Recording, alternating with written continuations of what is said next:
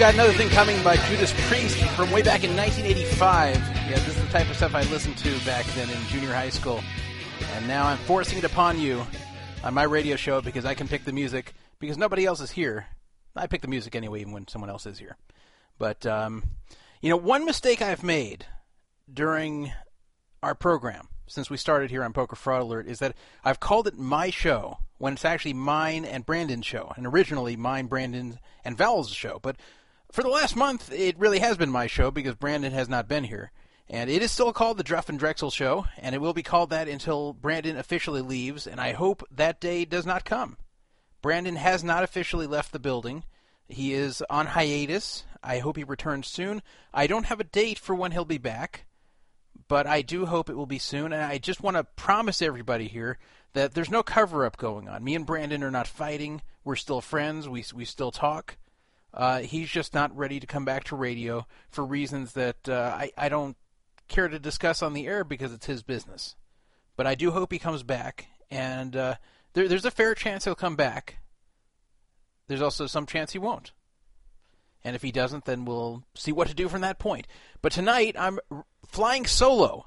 Uh, I asked if anyone wanted to volunteer to co host, and I didn't get any volunteers, and that's fine. So tonight, I will do this one by myself.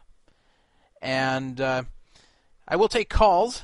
The phone numbers tonight the same ones as always 775 Fraud 55. 775 372 8355. Make sure to show your caller ID when you call me, or otherwise you won't get through. You can also call me at a different phone number in the 702 area, but it's not a Vegas phone number. Almost all phone numbers in 702 are in Vegas or the city next door, Henderson. But this phone number is in neither place. This phone number is on the top of Mount Charleston, a mountain hanging over Las Vegas that has snow on it you can ski on. Mount Charleston's phone number 702 430 1808 that will also directly ring right into this radio show. You have to show your caller ID on that one too. 702 430 1808. Want to announce our free roll tonight, as we have just about every week here. We've given away more money on this radio show than any other poker podcast in the past year by far. So if you want free money, and when I say free money, I really mean free money, not free chips on a poker site that nobody cares about or that you can't get your money off. I'm talking about free money I'll send you on PayPal or some other way. That's on the No Fraud Online Poker Room, which you can find near the top of the page on PokerFraudAlert.com. It starts at 7:40 Pacific Time, 18 minutes from right now. $61 prize pool. Doesn't sound that much, but it's not that big of a player pool. You're not going to be competing against that many, many people. So uh, it's it's definitely a decent chance to win a little bit of money. $61 prize pool. I'd like to thank C Money for $50, which he frequently gives. This guy's been very, very generous to the site. And PLOL, another longtime user of this site, gave $11. And there's a reason for $11. It's 1% of the money he rolled Poker Stars for. Yes, for once, a player has rolled an online poker room and not the other way around. That hardly ever happens, but it did happen. We're going to talk about that tonight, but in honor of what he did, he's giving 1% of his proceeds back to this community. $11. Now you may ask, how dare you take stolen money on a site called pokerfraudalert.com and put it into a free roll? I'll explain why. I'll explain why I don't mind taking that 11 bucks and I'll explain uh, how I feel about PLOL rolling Poker Stars for 1100 bucks. That'll come a little bit later in the show. So here's the agenda tonight. And I know somebody tried to call in as I was giving my uh, little opening mon- monologue. I will tell you when the phones are open. Uh, if I'm in the middle of something, I probably won't take a call, but uh, I will give you guys plenty of a chance to call me tonight. The agenda tonight is as follows. Uh, we only have one thing that is hard scheduled, meaning it has to be at a certain time. Pokerati Dan, remember him from a show that I used to do? I I had some partners. One of them was actually Brandon, and one of them was somebody else, and it was on a different site. And Pokerati Dan came on the show and would talk about uh, usually like legal issues surrounding poker, sometimes just general poker news. Well, uh, he's never been on Poker Fraud Alert Radio before, mainly because uh, I didn't feel comfortable asking Pokerati Dan to come on this show. I, I didn't want to make it look like I was copying the previous show that I was part of, because that show still exists. I wanted this show to have its own identity. However, Pokerati Dan approached me, and he said he'd like to come on. So I said, fine, happy to have you. So we're going to have him on at 8 o'clock Pacific time, about 35 minutes into the show from right now, in case you're listening in the archives. Other things we're going to do this week. Travis Makar of UB, remember him? He was uh, Russ Hamilton's right hand man, kind of like the computer assistant for Russ Hamilton. Um, never, it's never really been shown what Travis's role in the cheating was, or how much he knew about it. But he definitely knew a lot about Russ Hamilton, about Greg Pierson. He had a lot of recordings. He had a lot of emails. Um, it's not clear how much guilt he had in all this but he's the only one who's come forth and given information and spoken about it. So after a long time of dormancy, and if you rem- remember, the reason he came out was because, well, because of me. On another radio show I used to be part of, I prank called Russ Hamilton under the guise that I was Travis Makar's lawyer. And the only reason I said that is I wanted to keep Russ on the phone and I figured that Russ may be afraid to hang up on Travis Makar's lawyer because uh, he he might figure that Travis knew some stuff about him, and if he didn't cooperate, that maybe Travis would spill the beans on him. So he did actually stay on the phone. It was a very funny call, but this actually got Travis, who heard about this, to call into the show the next week, and we had like a 90 minute impromptu interview with him about all this UB stuff, and it really blew the lid open on a lot of stuff going on at UB the only reason that didn't stay very much in the news was this was in February 2011. What happened two months later?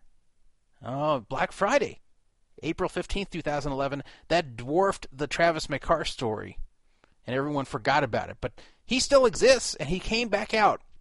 He pretty much vanished a very short time after he appeared, but he came back out now for the first time in nearly two years, appeared on Twitter, and has been dumping information mostly information that incriminates Greg Pierson and Mansour Matloubi in the UB cheating. We'll talk about that. Last week, we had another prank call that has made news. It seems like whenever we make a prank call here, a lot of times it has repercussions. So much like that Russ Hamilton prank call back on that other show had repercussions that still existed to this day. Last week, I prank called Sorel Mizzi, under the guise of Alvin Finkelstein, who pretended to be Seriously Serious's lawyer, involving a situation where Seriously Serious's website was sold to him by Zach of Quad Jack, Zach Hart, and Seriously Serious claims that Zach actually stole the design from him and sold it to Sorel without compensating him. So we called Sorel, and something came out during that call that really kicked off a lot of controversy. And I'll talk about that. I'll talk about the shitstorm that's come about because of that call we made last week. I'm still happy we did it, though. I think we did a good thing. Remember the tournament I talked about at the PokerStars PCA, the PokerStars Caribbean Adventure, that tournament series they have every year? They had a new gimmick tournament called Zoom Poker, the Zoom Poker tournament there for 1K buy-in. That was a complete mess. It was poorly run and uh, a lot of players got cheated inadvertently. I have an update on what PokerStars decided to do about it, and let me just tell you, I'm not very happy about it. I think they screwed this up big time. Speaking of PokerStars, as I mentioned earlier, user PLOL rolled them of $1,100 just like the other day. I will explain how he did it, and I will give my opinion about whether or not I feel it's ethical. There's one guy who doesn't think it's ethical, and that's Shane Schleger, who works for PokerStars. He's one of their pros, and uh, he was very angry on Twitter when he read about this. Another one of our users is kind of in the news. Bad Guy 23, who's kind of ever present on this show. He has a dispute with Bovada. He claims they cheated him. He claims that he deposited Western Union and that they claimed the deposit wasn't good only after he won. Now, I intervened on his behalf and talked this uh, kind of pseudo regulatory board called the OSGA into mediating this. And uh, they ended up finding for, for Bovada, saying that bad guy was trying to scam and got caught. I'll tell you guys the details, and I'll take calls on that if anybody wants to give their opinion. I'm sure bad guy will probably call in and have something to say about that. By the way, we will have a PLOL on the show if uh, I can reach him to talk about uh, the PokerStars thing. Uh, I want to quickly share information that was given to me by a trusted informant, a first-hand account of a recent cash out from Lock Poker. I think you also just heard me getting email, but uh, uh, yeah, I want to share that story with you guys, and you'll hear exactly how a cash out got processed in October and how that relates to today. And I'll talk a little bit more about Lock and how I feel about that site. I mean, I've, I've mentioned it many times before, but how I feel it is, the situation is going on right there, right now, and uh, what its future is. In a few words, I'll tell you, I think it's bleak. And, you know, if Ken Scaler calls in, he might, because today the Coachella tickets went on sale for the Coachella Music Festival. He probably wants to call and find out some things for me about that. I'm not going to bore the radio with uh, Coachella talk, but uh, that may give Ken a reason to call me. I can't call him because he has no phone. But uh, if he calls in, we'll put him on and just find out what's going on with him. So that's the agenda tonight. And anything else that happens to come up, I'll try to read the chat room, but I, I'll confess here that when I'm running this by myself, it's harder for me to read the chat room because I'm doing everything. I'm running the board of the show. I'm talking. I'm, I'm you know, I, I'm just doing everything here, and it's hard to read without getting distracted but I'll try to glance at it as much as I can. Um, free roll starting in eight minutes, so uh, we do not have late registration there. Make sure to get in, otherwise, you do not win your share of $61. And by the way, I, I want to always give this disclaimer you had to have had a registered account on Poker Fraud Alert by May 21st, 2012, if you want to be eligible for the free money. If you do win the free money, PM me or send me an email, dandruff at pokerfraudalert.com. But uh, you have to have a registered account here by May 21st of last year. If you didn't, then send me an email or send me a PM and convince me that you've been listening to this show for at least a month, or a show that I was previously part of for at least a month. Convince me that you have been doing so, and I will give you an exception for this and all other free rolls we have. So that's starting. And uh, let me see here. Someone saying in the chat, I was driving during my first PFA show, so reading chat is a piece of cake. Well, it is true. I did once do a driving show. I, I literally was driving through the desert and doing a radio show from there. But um, I'm not going to do it again because uh, I think it's dangerous. and I don't think the show's too good either because I can't concentrate on the show fully, and I definitely can't read the chat, and it's definitely hard to run the controls when you're driving. But It was an interesting experiment. That wasn't actually the first PFA show. That was like kind of like a little test show. Uh, anyway, once again, the phone number is 775 fraud 55 775 372 8355 or 702 430 1808. Before we get going, I want to talk about something that's not on the agenda. And that is we have a situation going on in our forum. You're probably already aware of what I'm talking about if you read the forum. I know some of you don't read the forum, and that's fine. I know a lot of you are just radio listeners, and that's that's cool. But uh, if you do read the forum, you will see a very lengthy thread, the most active thread we have right now, with a lot of fighting and arguing and it's all over someone who's running a uh, kind of a staking sort of thing, buy a piece, a BAP, on this site, and people questioning the legitimacy of that and the legitimacy of this person.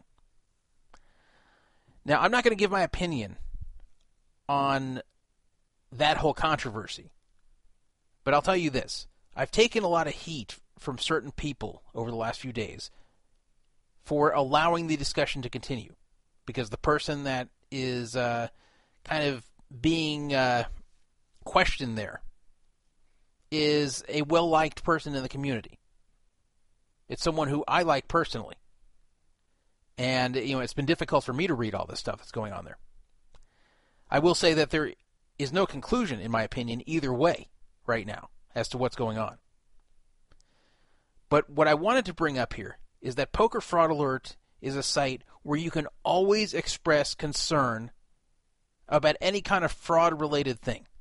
Even if it turns out you're wrong. If you have a legitimate concern, I don't mean some stupid rumor. I don't mean like if, if you hear from some third party when you're playing at commerce that some other guy stole 20k from some other guy, but that's all you know and you have no details. I'm not saying come out and accuse the person of stealing 20k just based on some stupid third hand account with no details. But if you have legitimate questions for someone, anyone in our community or not in our community, then you should ask these questions. You should bring it out. These things are worthy of discussion, whether it's about someone we don't know, whether it's about an acquaintance, but not really on our site, whether it's uh, about a famous pro, whether about it's about me, whether it's about one of my friends. I don't care. If you have a legitimate concern about something of this nature, a scam, a potential scam, something that isn't what it seems, something that a story that has holes in it that has the ramifications of people losing money, definitely bring it up. I will always allow this discussion on my site, even if I'm the subject. Now, I don't feel I'll ever be the subject because, as you guys know, I, am always very honest. You know, with with money and all that, I, I never rip anyone off. When when I run my little once a year World Series, uh, uh, when I sell pieces of that, I'm always very upfront, and it's impossible for me to cheat anyone really because you can see every event I play and what my results are. so, but but anyway, even if it was not possible to see this, you could question me. I mean, you could question me. You can question anybody else, whether I like them or dislike them. You can question anyone. It's important that this dialogue exists. That's the whole point of Poker Fraud Alert. Do you guys remember when Mason Malmuth and the rest of the 2 plus 2 mods censored the discussion initially of the Stoxtrader collusion and multi accounting scandal on PokerStars? Do you remember that? People brought out the evidence, and it was being deleted. They were trying to cover it up because Stoxtrader was one of Mason Malmuth's authors for 2 plus 2 Publishing. So they didn't want the story to get out. Usually Mason's happy to have all these scam related stories on 2 plus 2. I'm not saying Mason likes scammers, he doesn't. But this was one of his authors, and uh, he and people close to him had a reason to keep the lid on that one. So they kept trying to censor it on 2 plus 2 until finally the story got so big they couldn't keep a lid on it anymore and they had to let it out. But I remember when that happened, the site I was involved with at the time, I made sure that we pressed that one hard because 2 plus 2 was not letting the discussion come out. I don't ever want to be like that. I don't ever want to cover up situations or accusations because I like the person being accused, because the person being accused uh, has ever had an association with me in some way. I always want people to be able to come out with what they feel is wrong, with what they feel is worthy of investigation and suspicion. And even if they turn out to be wrong, I want people to have the right to do that on this site. So some people have told me they're disappointed in me this week, that uh, they've thrown out a lot of unflattering language. Not not everybody, but certain people have thrown out a lot of unflattering language about me for allowing this discussion to occur. I will always allow scam related discussion to occur unless it's completely off base or completely completely like out of left field speculative without anything backing it up. But if anyone has even semi legitimate questions for somebody else, then yes, I will always allow it. That's what this site's all about. So that's all I'm going to say about that. Anyway, uh, I'm going to move on to the regular subject, but I, I, just wanted to get that out because I knew I knew if I didn't get this out, that the whole chat room is saying, "What about that? What about that? Are you going to talk about that? We're going to talk about it. We're not going to have a discussion of it yet. Maybe we will have a discussion in the future when this turns out either way. If it turns out that the whole thing was all smoke and no fire, or if it turns out that the accusers were right. I'm sure we'll talk about it again. Right now, I don't feel we're at the stage where we can talk about it, but uh, I, I will say that I'm going to allow the discussion of it on the forum. If you want to see what I'm talking about, just go over to the Flying Stupidity forum and you'll see a very long thread. And that's what I'm talking about. So,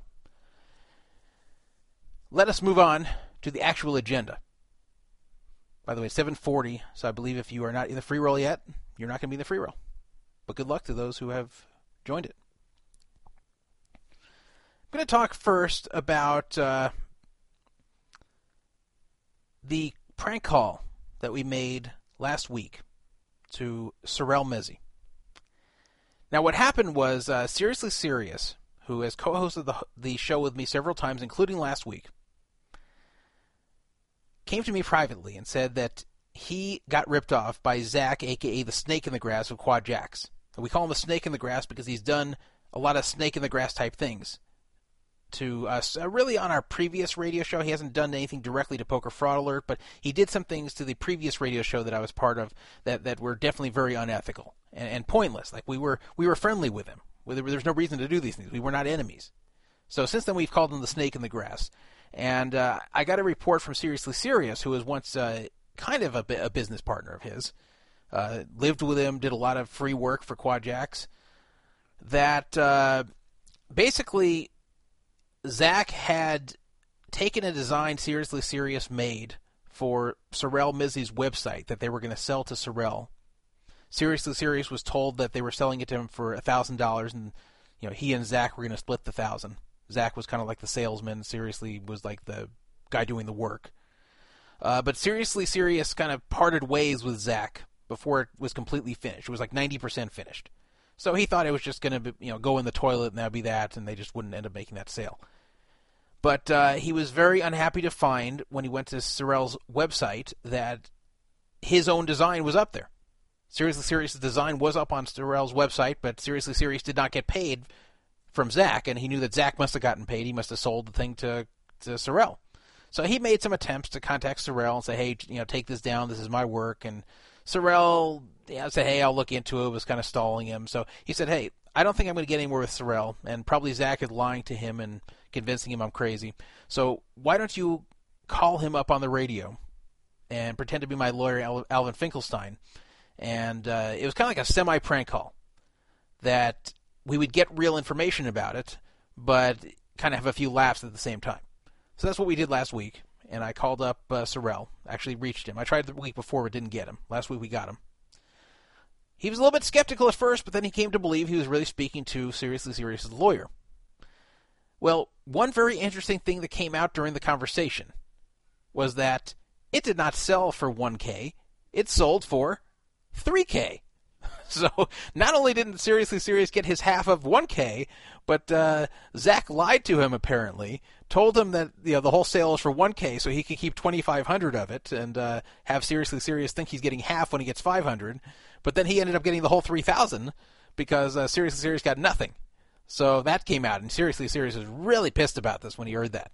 Now, of course, he had to keep quiet in the background. He he wasn't supposed to be on the phone.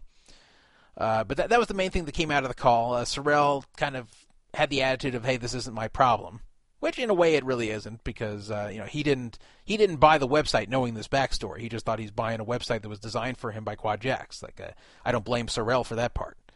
Uh, I don't want anyone to think I'm accusing Sorel of uh, cheating people. He did he didn't. It was Zach who is the accused uh, scammer here. So uh, seriously, serious was so mad about this, he wrote a blog right after the show and put it up on his own website seriouslyserious.com. That's uh, S R S L Y S I R I U S.com. He put up this blog, which I'm sure you can still find there. And uh, this got reposted by one of our users on 2 plus 2. And a lot of fighting went back and forth about that, especially when Zach himself showed up on 2 plus 2 to try to defend himself. But instead of really sticking to the issues at hand, he was more chiding Seriously Serious for bringing this in public and and was trying to trash seriously serious for things in the past that had nothing to do with this. Uh, he, he really was refusing to discuss this issue, probably because he's completely guilty and he, he wanted to deflect attention from it. Uh, now, he wasn't completely silent on the matter. He actually did have a few things to say in an audio interview that was done the next day, and uh, th- this is how that went. And then the day after that, he had an audio interview that uh, it went like this. So that was pretty much Zach's response. And when people kept asking him in the thread, people kept asking Zach, hey, the big, big issue here, the biggest issue of all is while you were working with Seriously Serious, did you really tell him that it was for 1K when the deal was really for 3K? Is that true? Because then, even while he was living with you, even while you two were friends, even then you were trying to cheat him, if that's true. And Zach would not answer that question. People asked that question probably 10 or more times in that thread. He would not answer the question, Did you ever tell Seriously Serious it was going for 1K instead of 3K? So I think, just based upon the behavior of past scammers and past liars who just won't answer a question that will make them look bad, whenever someone doesn't answer a question that you know that, that's a controversial question, it's almost always because the answer will be something that makes them look guilty. It's when the answer is something that they don't want you to know, they don't want you to hear. So if the answer was no, hey, I never told him that, he would have come out with that right away. When he refuses to answer the question, that means the answer is almost certainly yes, and he probably is afraid to deny it because there's probably other people that know the truth that could come out and corroborate uh, Seriously Serious' story. So that's why he just not only avoided that question, but when people kept pressing that question on 2 plus 2, Zach disappeared, never to post in that thread again. So no more Zach in that thread. He attempted to come there and uh, deflect attention away from the situation and bash seriously serious. But uh, when people kept asking about the 3K, 1K discrepancy, he would not answer. And look, in my opinion, this is a really bad thing. That's really bad when you have a guy who's basically been working for free. I mean, you don't realize all the work that Seriously Serious did for Quad Jacks, which was a, a for profit site. I don't know how much money Zach has made from Quad Jacks, but he's a pretty good salesman. He's a good hustler. So I, I think he made a good deal of money from Quad Jacks during his heyday, and Seriously Serious was a good part of that. He didn't make any. He made nothing. So finally, he was going to make a little bit of money on this like 50-50 web design business where Zach's the salesman and Seriously Serious is the designer. And not only is his design apparently sold uh, without informing Seriously Serious or giving him any of the money, but it was sold for a lot more than uh, Seriously Serious was ever told it was going to be sold for.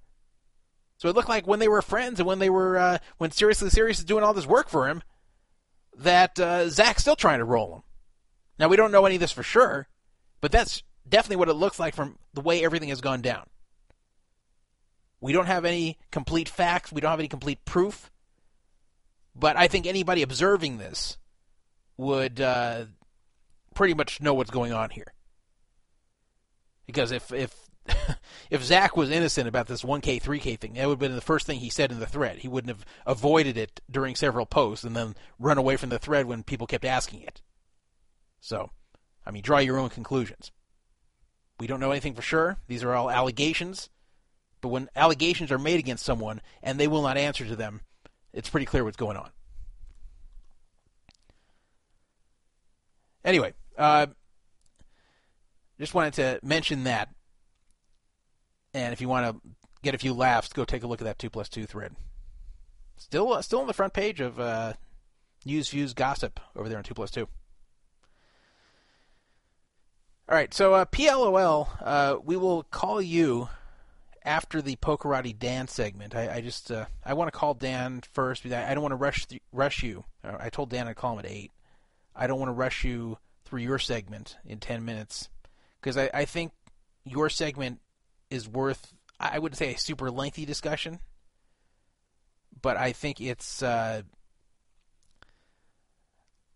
I think it's something that I don't want to rush through. So um, we'll call Pokerati Dan at about uh, eight o'clock, as I said, and uh, let, us move on to something else in the agenda that's shorter. In the meantime. Um, I, I, guess I can talk about something else leading up to the uh, PLOL call. You know what? I, I, won't do that. I'll talk about that with PLOL. Uh, what I'll move on to next is the lock situation, which I talked about last week. I really recommend staying away from lock poker. I've said this for a long time, but I really, really, really mean it now more than ever because I think they're really having big time financial issues over there to where they may be broke or close to it. The biggest reason for this is the fact that what's known as rest of the world players, players that are not in the US who have a ton of instant cash out options, are not getting their money fast. In fact, it's taking months for them to get their money. And that's a huge red flag. You can understand why it takes a long time to get your money as a US player. Because it's hard to find payment processors that are willing to continue break the breaking the law in the U.S. to process these payments. So you can understand how there's a backlog of all these cash outs. There's only so many they can do at once without arousing suspicion. But for rest of the world players, they have so many different options like Moneybookers and so many other ones, kind of similar to the old Neteller, where it's very easy for the poker site to ship the money to these third party uh, processors and have the payment processed that same day, sometimes instantaneously. That's the way all the other sites do it. On PokerStars right now, you can actually cash out instantaneously in the rest of the world. Well, on Lock, it's taking forever to cash out, even if you're a rest of the world player. So what does that mean? It probably means Lock doesn't have any money to cash out. Otherwise, I can't see the reason for it. But I'm going to give you a first-hand account from a trusted person. I won't say who it is because they asked me not to. But they sent me a PM with a timeline of their experience cashing out a lock poker. I'm going to read this to you.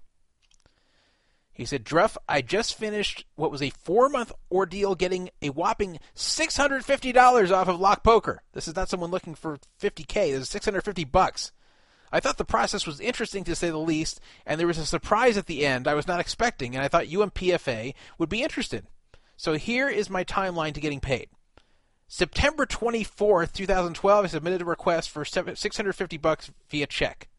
September 30th, I get the standard payout request confirmation email uh, letting me know they're going to charge me $25 for cashing me out.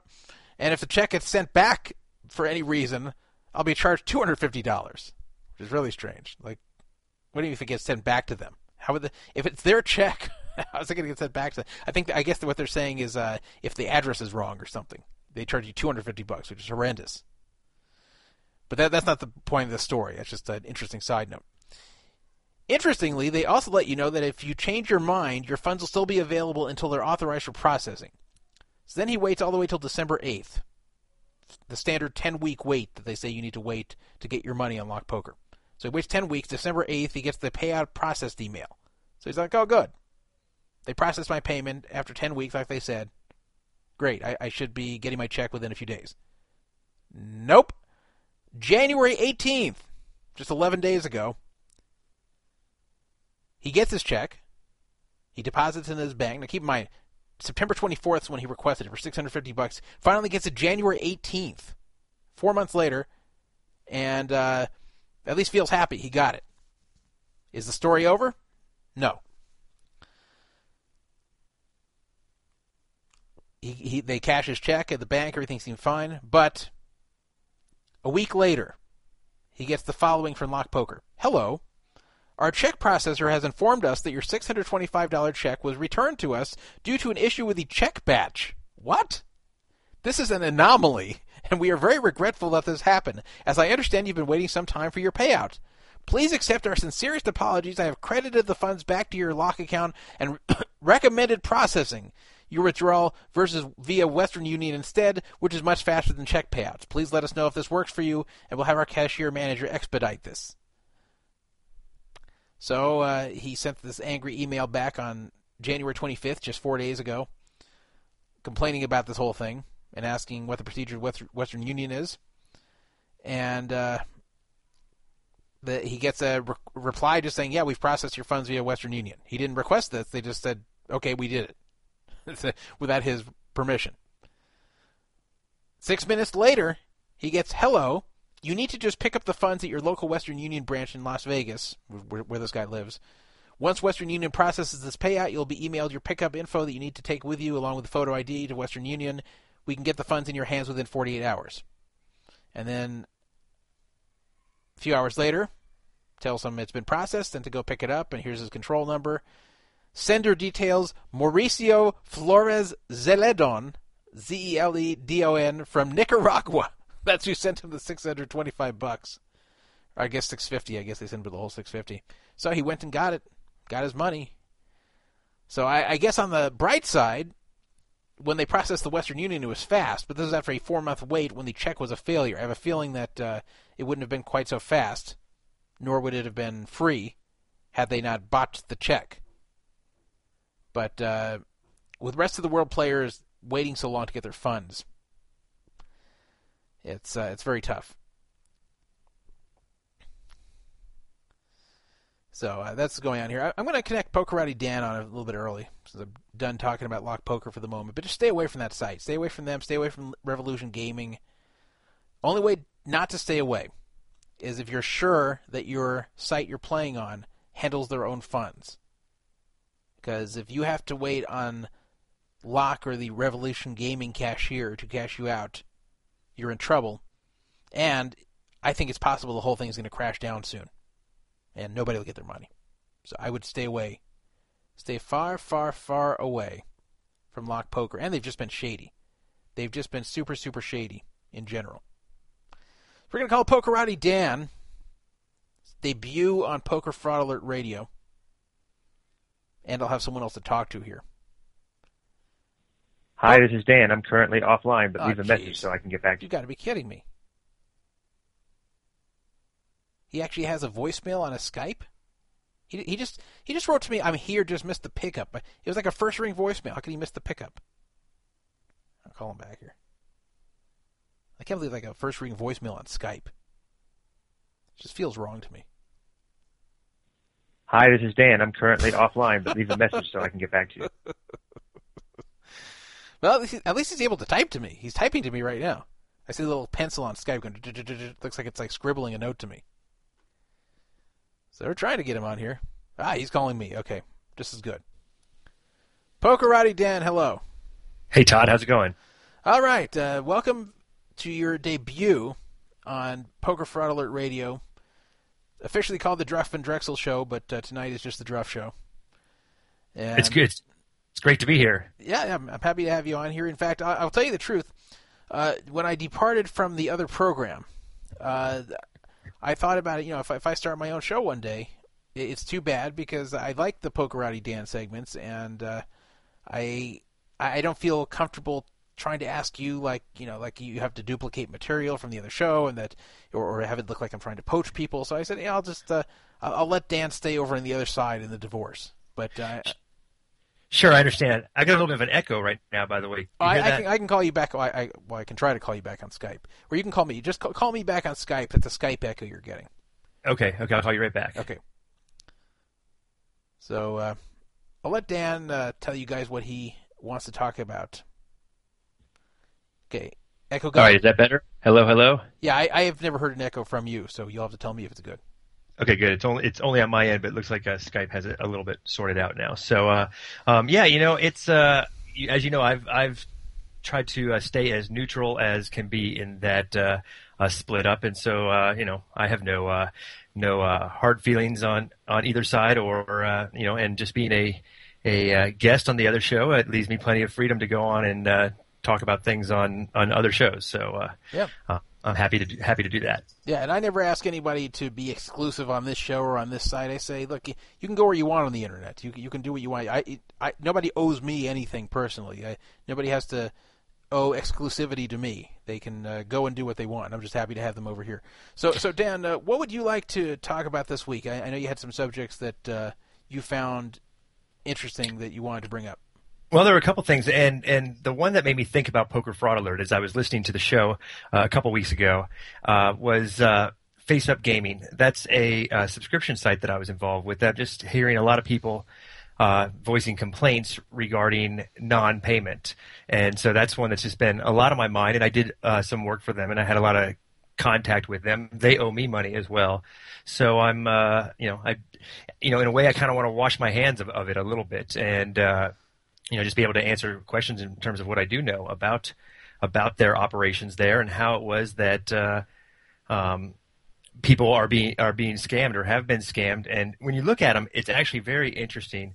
It's it's it's amazing to see how a subscription site was able to lose four million dollars over the course of a few years. Like it's it's So and, you, and they can you just before you go on, can you describe what is a subscription site? Yeah, yeah, a subscription site. So it's one of these these these play for free subscription sites where you pay a monthly fee and then you can compete for for cash money prizes or uh, equivalent prizes, trips and such like that. And so they were charging twenty five bucks a month to play. And uh, you know, there's a handful of these sites. The Club WPT is a site like this. A lot of these other they're not free play like like uh, Zynga is free play, but they're they're the free-ish play, right? You play, pay a membership fee and you can win prizes. And uh, uh, so anyhow, but this was a, a publicly traded company. Like so, there's a lot of there's there's the kind of paperwork on this company that you know we can only imagine w- what it would have looked like back in the full tilt days and stuff like that. So there's a lot of things on the book. The U.S. government paying attention to what they're doing and such and so. Now, how is it then that you know you can be having a, a online poker site where people are expecting to get paid and they're not getting paid with all this uh, with just everything that it is. I mean, I don't even know where to start on it. There, it's just it uh, it's a it's amazing to me to see how it, it's almost an example of of of what not to do. You know, it's So, uh, so, so what's going on there? So, first of all, did you have any direct involvement with that site, this Face Up Gaming? Yeah, I was. I, I did some uh, marketing for them, some social media sort of stuff, and uh, you know, pimping their tournaments and pimping their events, and did some consulting about their about their software and their setup, and uh, we did some advertising on Pokerati and uh, things like that, and we're really their cheerleaders for a while, and played in their played in their events, and uh, um, you know, and it, it all was going well until until they ran out of money. You know, I think I, that's my take on it, and that's what the documentation suggests happened as well. That you know they, they couldn't pay us anymore for that, and they also couldn't pay. Uh, they lost the ability to pay winners. And So, so you didn't get paid for a lot of your work. yes, they, they they have they have an outstanding debt.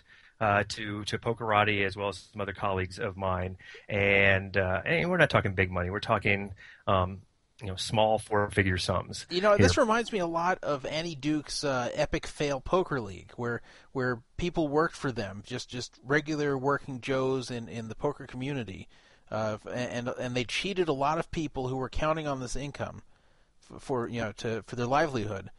They they cheated a lot of people out of out of this money, and uh, a lot of people turned down other jobs because they were busy with the Epic Poker League. And I, I don't want to branch into that discussion, but this is starting to remind me a lot of that. Well, it is. It is one of those. It is. It's. It's one of those situations where, uh, you know, you know, I, I don't feel. I don't feel cheated or defrauded or scammed beyond beyond getting to the point of they have a couple invoices that they haven't paid. They know exactly what the work is that was done, and they know they haven't haven't paid them, but they did pay for a while, and uh, but it's it's. Uh, you know, you know, it's it, the, the the red flags were there. You know, there's the, the signs were there, and it really was just a matter of how long is this going to last. And I think we see that a lot in poker, and I think a lot of times it's because sometimes the people the people who are involved. I mean, like I don't know, it's if you know, I, I learned a lesson back from my Dallas underground days that there, there were there were some guys that were some some of varying degrees of honorability in the in the Dallas underground. Some very shady guys and some very very straightforward. The guys, you know, they shook your hand and you know they did a deal and the deal was was exactly what you said it was. And then there were other guys that they tried so hard to do the right thing. They really wanted to do the right thing, but when push came to shove, they were going to revert to their old sketchy ways. And I feel it's it's it's kind of like kind of like that. Like I, you know, I don't know to what extent the sketchiness is involved here. There's a lot of lot of people. There's there's there's over four hundred thousand dollars worth of debts, like active, like notes payable that they have right now, and so lot, that's that's how much money people are saying. Ah, this company owes us, but I'm not sure. I, it doesn't seem like they've done anything illegal. Uh, so, so it just seems like they blew the money. But what like what about the players there who are winning the prizes and whatever? Are they getting their prizes or are they getting nothing now? yeah, I don't think anybody's been paid since like August. Uh, and it, That's a long it- time. In fact, I went and checked. I went and checked uh, on the site today. I went and logged in. I hadn't been logged in for for a while uh, to see what was going on. And there still are games being played, and there still were there was still a chat in the lobby where people were talking about their IOUs because that's what they're getting is they're getting some sort of notice of yeah yeah we'll get you the money there, and it, has been the same old story for many months now that yeah we've got some some financing coming in like we're gonna pay everybody I back. So so they're they're hoping that some someone's gonna ride in on a white knight and and rescue the company. In the meantime, they're trying to keep everyone calm. And if nobody rides in, they're probably broke and can't pay anyone. Is that pretty much what's going on? Yeah, I I, th- I think so. I mean, I, that that's that certainly is my take, and I certainly don't buy it buy it anymore. I mean, I, I played nice for a while when they said, yeah, yeah, we should have all this this figured out by uh, November, and then okay, let's give it one more month till December. And uh, I, I also went to they had a live a live chat um, on their like a, a customer support chat on their site so I clicked that and just said, you know, hi to the guy. His name was Jake. Like this was today earlier, and I asked, "What's the story with the money?" And he had a company line that he was giving that, like, you know, we just haven't closed a deal yet with the financing, but it's about to happen, and everybody's going to get paid. Now, are you sure Jake was really Jake and not like Rajesh? You know that's I was very I was very curious. I, I, I was trying to to figure it out, and I I just now was was going through it again and seeing what he said, and and I can't tell who he is because I assumed it had to be Rajesh, but uh, there was a part where I said, like they gave me an option, like. Are you uh, contacting us for an account upgrade, an account downgrade, or some other reason? I said account downgrade. So, but they've got that as my name, is account downgrade on the chat, and I'm talking with Jake. And I said, Hi, Jake. I was just wondering if Face Up Gaming was still operating. He says, Yes, of course. Uh, uh, I say, Last time I was, I was here, there were people waiting to be paid winnings. Have they resolved their payout disputes? Jake says, The deal to get funding is about to close, and then all payouts will occur. so, you know, already I'm kind of surprised that he had that answer pretty quickly. You know? Well, I mean, they probably have a, a preset uh, group of answers there. Whenever Is this a 24 hour chat by any chance? It's a 24 hour chat. It's, it's almost always third world when you see that. That's, like it's such a disaster. When, like on any company website, I hate when it says click for live chat because you know you're going to get someone who cannot help you and will pretend they can. You know, it's it's uh, th- uh, that's that's kind of as I'm looking through it again. You're right. I think he was just going through some sort of script, but uh, but they, they, had some information clearly. Like they they clearly, I'm not the first person to have have presented this question. Oh, I'm I sure. I mean, after after all the, I mean, if people haven't been paid since August, I'm sure people are constantly asking like, what the hell's going on? Uh, I, I, asked him. I said, I said. Uh, uh, uh, if I don't get paid by February, will that be a good time to think it really is a scam and take appropriate steps? He says, It's not a scam, sir. he says, I won't be working if it was a scam.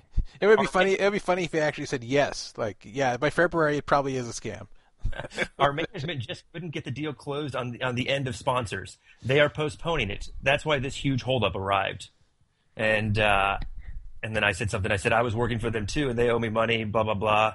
Um, as well, they actually owe me about twenty seven bucks in affiliate earnings as well. So, uh, you know, in a way, this is where like it is just a. I mean, honestly, I, I, there were a lot of hardworking people there really trying to to make some good stuff happen, and there were lots of obstacles along the way.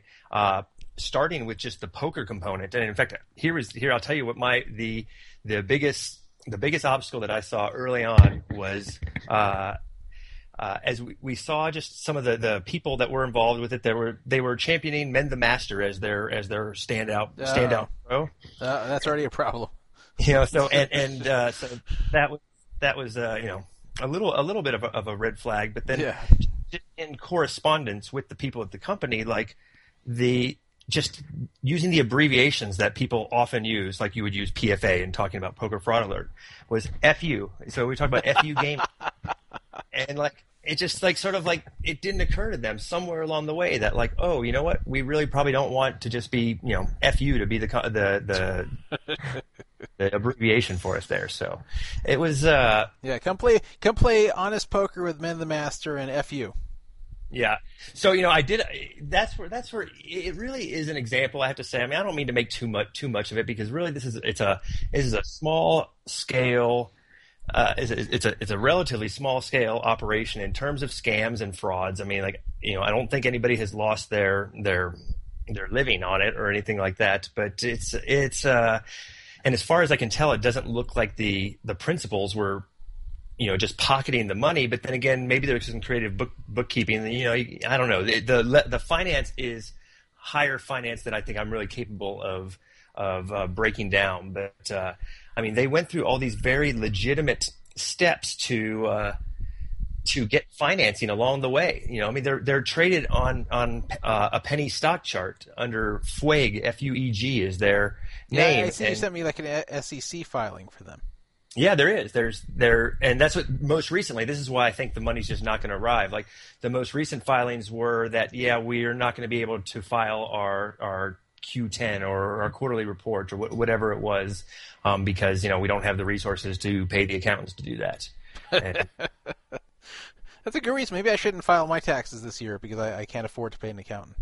They're still they're still hoping they're still hoping to you know, it says that they're still hoping that something's going to happen that the financing is going to come in and they have like they put out a a note or they, or they put out a press release saying that they've got this note of financing of certain millions of dollars of a of a promissory note, and I just get the sense that they're just using that to tell people, hey, it's going to be okay.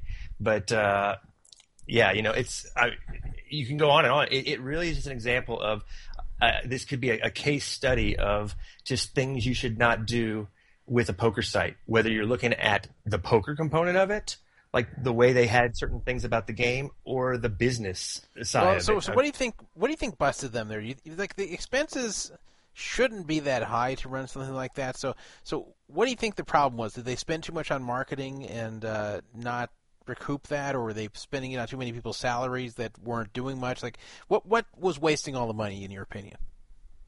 That's what you know. I'm going to say some bad. I'm going to say they definitely wasted some money on some bad on some bad ideas. Um, but how much? I, I that part is tough to figure out because you can go through their financial records on the that are filed with the SEC and you can see that they they literally lost four million dollars but there's so much of like stock equity involvement and stuff and there's i'm not sure if that actually translates to four million dollars worth of of expenditures that you know cash that actually came in and then went out but they clearly spent um, money in the you know hundreds of thousands of dollars on on different marketing efforts and on some software creation and they uh, their their their main software their patent pending software this is this is one of the flaws. This is where like uh, originally I thought this was a fantastic idea. Was they had the software that allowed poker players at the table to see and talk to each other. So we could be playing at a table and, and we could you know have video on and. Uh, uh, you know, talk trash and things like that. So did, did and, anyone ever like put up a picture of their penis when they were playing? that's what I, I, kind of assumed. It's only a matter of time, right? Before you know someone really says, "Show me the nuts" or something. And we talked about it from a marketing standpoint of like what you could do with it. You know, a, a girl flashes flashes her her her breasts. You know, I mean, what could be done? It, it that was that was part of my initial uh, job with them was to be promoting the promoting this feature to do some things to try to get people to play on there. But then you know I tried playing on there, and it didn't take long to realize going, oh this is not so exciting of of, uh, of a creation because people don't want to be on video when they're when they're playing online poker. I mean, so, so were most of the people just like leaving it dark?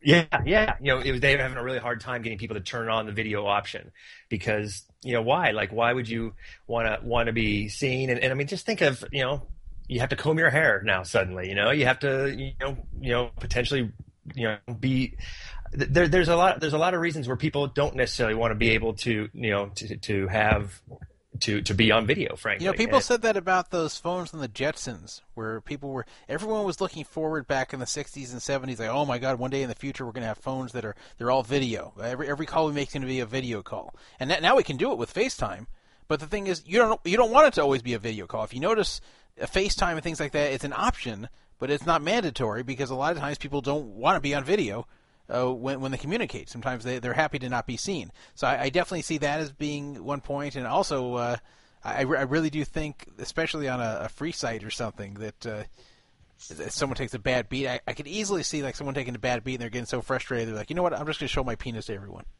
right, right. You know, like, screw that. My my aces just got cracked all in. Yeah, that's it. I'm pulling it out my pants. you know, it's it's uh, the FaceTime is a, is a great example because I can think of of two Christmases ago, like showing my mom FaceTime, and I was talking to my buddy Jimmy. I'm going, "Hey, mom, look, it's Jimmy," and uh, like she just thought, "Wow, this is the most amazing thing," and I thought it was the most amazing thing, really, too, because I hadn't used it much. But then, you know, here we were uh, the next Christmas. You know, no one's FaceTiming anymore. It was sort of there. There were some Skype calls of like, okay, let's get the whole family together and call this other other group of family. But everybody knows it's like posing for a family picture, sort of. Um, but uh, yeah, you know, people don't necessarily. The the video is. Uh, it's just something to think about with all these different different video options. So you, you know, uh, it, it is funny that you said it has a uh, chat lobby there. It's yes. like a lobby in the that's the first site I've heard of having just an open lobby where people talk since I played on True Poker back in 2001. And I always thought that was a great idea. I guess it wouldn't work on a huge site like PokerStars, mm-hmm. but I, I always liked where people could just like sit in the lobby and talk to each other, and that actually sometimes helped get games going, and it it kind of added just the uh, the social aspect of the site. I always like just like a lobby there because otherwise, if you're not in a game, like you're you can't talk to anyone, and, and even if you are in a game, usually you can only talk to the people in the game. So right, right. You, you know, I, I, like that idea too. You're right that your Poker Stars is probably too big to just have a a. I mean, you literally would have what thousands and thousands of people there at yeah. at, at one time. But uh, you know, I think that's what they were going for too. Again, I'm I'm hesitant to poo poo the poo poo the company too much, but at the same time, I mean, I have these thoughts. They do owe me money. I have no no confidence that I, will ever see that money again. And uh, you know, I don't think there's any recourse. I think that's just uh, yeah. You're probably uh, out the money. I agree. You know, something people don't realize, and not just with these poker sites and these these poker companies. So many of these tech companies and, and startups, so many of them end up in failure. And the the few that have the wild success, like Facebook and Google and ones like that, they're really the exception the, most of these that start up, they get some kind of funding.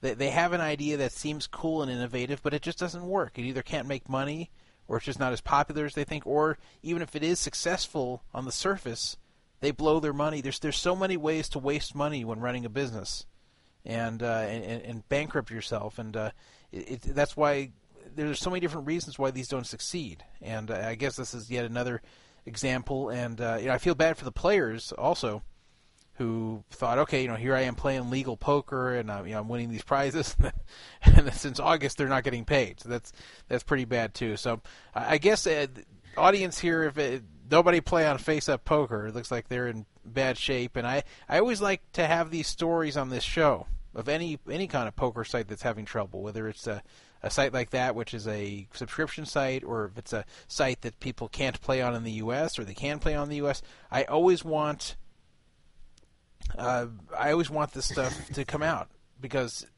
listeners a lot of times don't have an idea about these things until they hear them here, and um, a lot of people follow two plus two really closely and follow other you know other forums very closely where they hear about these things, but a lot of people don't. And I, I think the more people hear about the companies that are bad and the sites that are bad, and, and the sites that will cheat them, that if, if they stay away, if I get one person, one listener every week who stays away from a site that they were otherwise going to play on and save themselves money, I'm, I'm happy to be doing this show.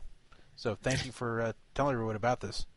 Yeah, that's that's the that's the purpose of, of it, right? And that's uh, you know there there really are some some lessons to be learned as well, though. I think that just it's. Uh, you know, I don't know. It just, it just, there, there were so many, so many examples of things that you just you know people don't do if you're doing a, a poker business or a poker site. Uh, you know the the last thing like but in December the last thing that they did was they took a trip to Aruba. They did a poker tournament in Aruba and oh, so posted it on it. It reminds me of UB. it well it, it was I, I believe the, the the woman who was the tournament director Bonnie Lanos. Oh no yeah she was she was suspected in being involved in some of the super using. And so yeah, exactly. So so I mean that's where it's like a, who are you getting who are you getting in bed with there? But like they literally like posted the the the the last like video on the YouTube was them, you know, in Aruba saying like, look, everything is great here, you know, like look, because we we're having our tournament, so you should keep on playing and keep on paying your twenty five bucks a month, and you know, you just see the red flags with just the the BS that they've got to put out there.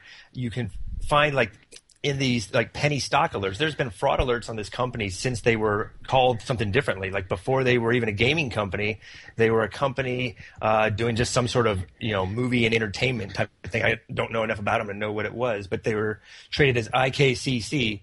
And Face Up Gaming was their big, exciting, like, hey, we're now we're really going to be a profitable company. You know, we haven't brought any money back, you know, for what you you uh, we talked about before, but now, and I just have to read you this. I have to read you this one part because you'll laugh at it.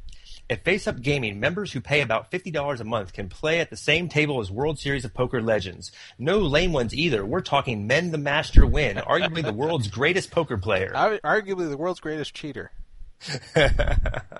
so I mean, like it's it's you know obviously some you know some uh, recreational fan like isn't going to necessarily know the difference of that, or some some kid who's just learning their poker players or something like that. But like it's just it's just silly, and uh, you know it's we should know what uh, yeah you you, you you know all these things. Even if you didn't know that there was a that there was money people were waiting for that there that there were uh, allegations of fraud, you I'd be able to read something like that, and and you I, Dan Druff would be able to say, "Yep, I'm not I'm I'm not going to believe this thing's going to be a huge success." Yeah. Well, um, so I, I, uh, I, yeah, I thank you for bringing this to everybody's attention. And uh, if, if, you'd like to stay on here, uh, we're going to call uh, user PLOL. I don't know if you've been listening to the show, but uh, we're going to talk a little bit about uh, what happened at Poker Stars at the PCA. I don't know if you've heard about this with that Zoom tournament that was not run well, and what their what their final decision was, and something PLOL did just recently this week to get back at them. So, would you like to stay on for that? Or yeah, yeah, to happy to stay on. Sure. Okay. So let's let's see if we can reach PLOL. He's he's visiting someone right now, so we can't talk for that long. But uh, I'll stay in the background. Let you do your thing with him here. Hey, you can jump in whenever you like.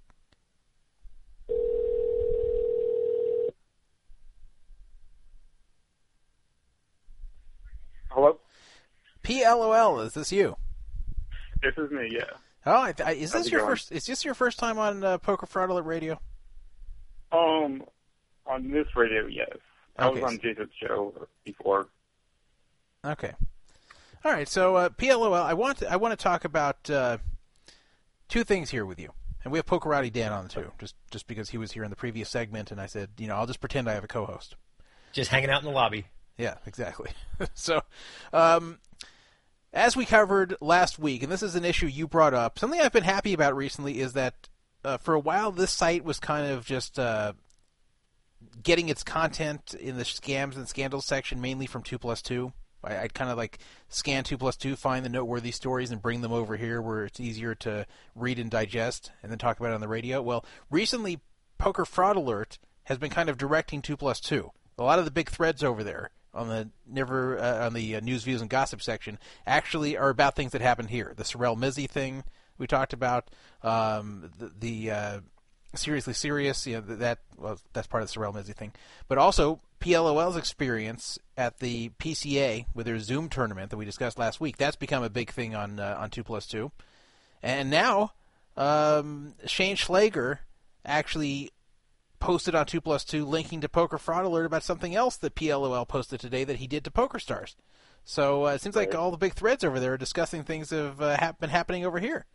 But uh, a week ago, uh, or so. Uh, no, I, I guess well, we talked about it a week ago. I, I guess it happened around two weeks ago now. But the Zoom poker tournament had a big problem. This was a tournament they had at the PCA, that uh, tournament they run in the Caribbean every year for poker stars in the Bahamas, and um, this was a tournament where everybody pays a thousand dollars or so to get in, and they each play individually against a random table of real play money players on PokerStars. And when I say real play money players, I mean players that are just normally sitting on PokerStars playing play money at the highest stakes. You just right. get put at a table. Play money. Yeah, you just get put down with them, and if you can win the most money in a 12-minute period, then you get up on the leaderboard, and the top eight right. ended up getting paid. So now there are a few problems with this right off the bat. They they shouldn't have a public leaderboard because then the people who go last have an advantage because they, they know what to shoot for.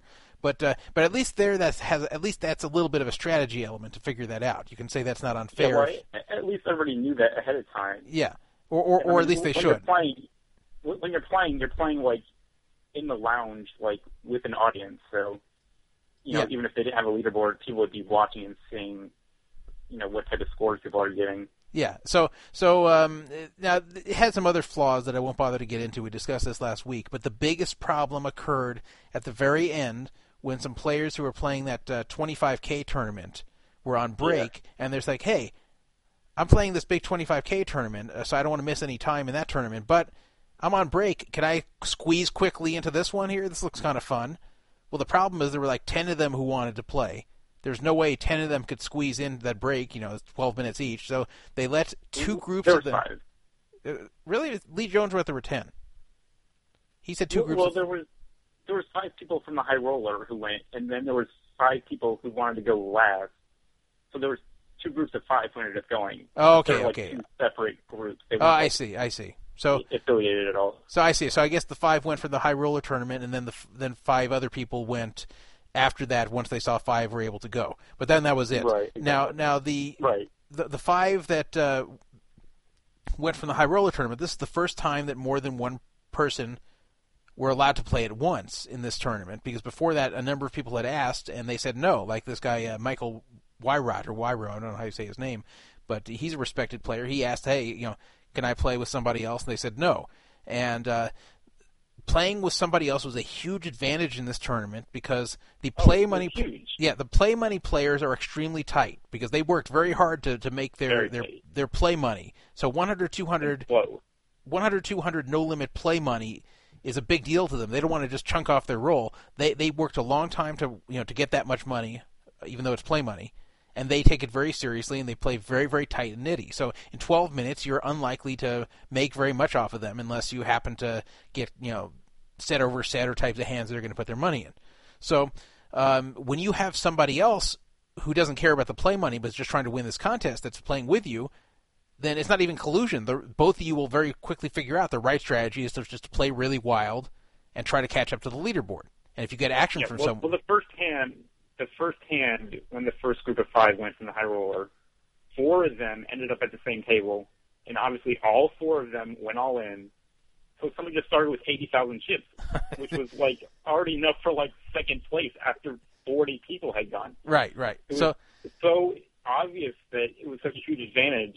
I- I mean, it was ridiculous. yeah, so so that's what happened, and we talked about this last week. We didn't have PLOL on here, but I talked about it last Yeah, week, yeah. and I talked about how how unfair this was. That this wasn't just a little advantage; this was a gigantic advantage. This was just a an obscene advantage because Yeah. in, in, you know It, you're it trying massive oversight. you- you're you're trying to accumulate the most chips possible, and if you have others at the table that are also trying to do that are going to give you a ton of action. That's a huge advantage over playing with a bunch of nits and trying to get the most chips in 12 minutes. So it's not even close. What, I don't know what kind of edge these guys have, but I mean it's it's a huge edge. So anybody who, who didn't play in that group of five uh, really really had a gigantic disadvantage to where the whole tournament becomes unfair. So Yeah. the question is, how does Stars handle it at this point? Well, they didn't know. There were two people who actually discussed this with Lee Jones uh, afterwards, and were unhappy about it. And Lee, who's a bright guy, and um, you know, I actually had some optimism that Lee Jones was going to do the right thing. And what I thought the right thing was is one of two things. The generous approach would just be to, uh, first of all, take out everybody who made you know who who made the money thanks to playing in those groups of five. Take them out of the leaderboard. Let them keep their money, but take them out of the leaderboard. Pay the people who would have cashed, and then give back everybody else their buy-in because the whole tournament was kind of screwed up in the first place. That's the generous approach. The the minimal approach, the one the the way that they should do at in the absolute minimum, to where they should not do any less than this, or they're cheating people, is to not give everybody their money back, but to do the first part, to take all the people who made the leaderboard that played in those groups of five, take them off the leaderboard, let them keep their money, take them off the leaderboard, move everybody up accordingly, and then pay them as if those people never played. So, uh, if someone calculated on two plus two, that would have cost them like twenty four thousand bucks, which sounds like a lot, but for a huge company like PokerStars that made bank on this PCA, they make a lot of money on that PCA every year.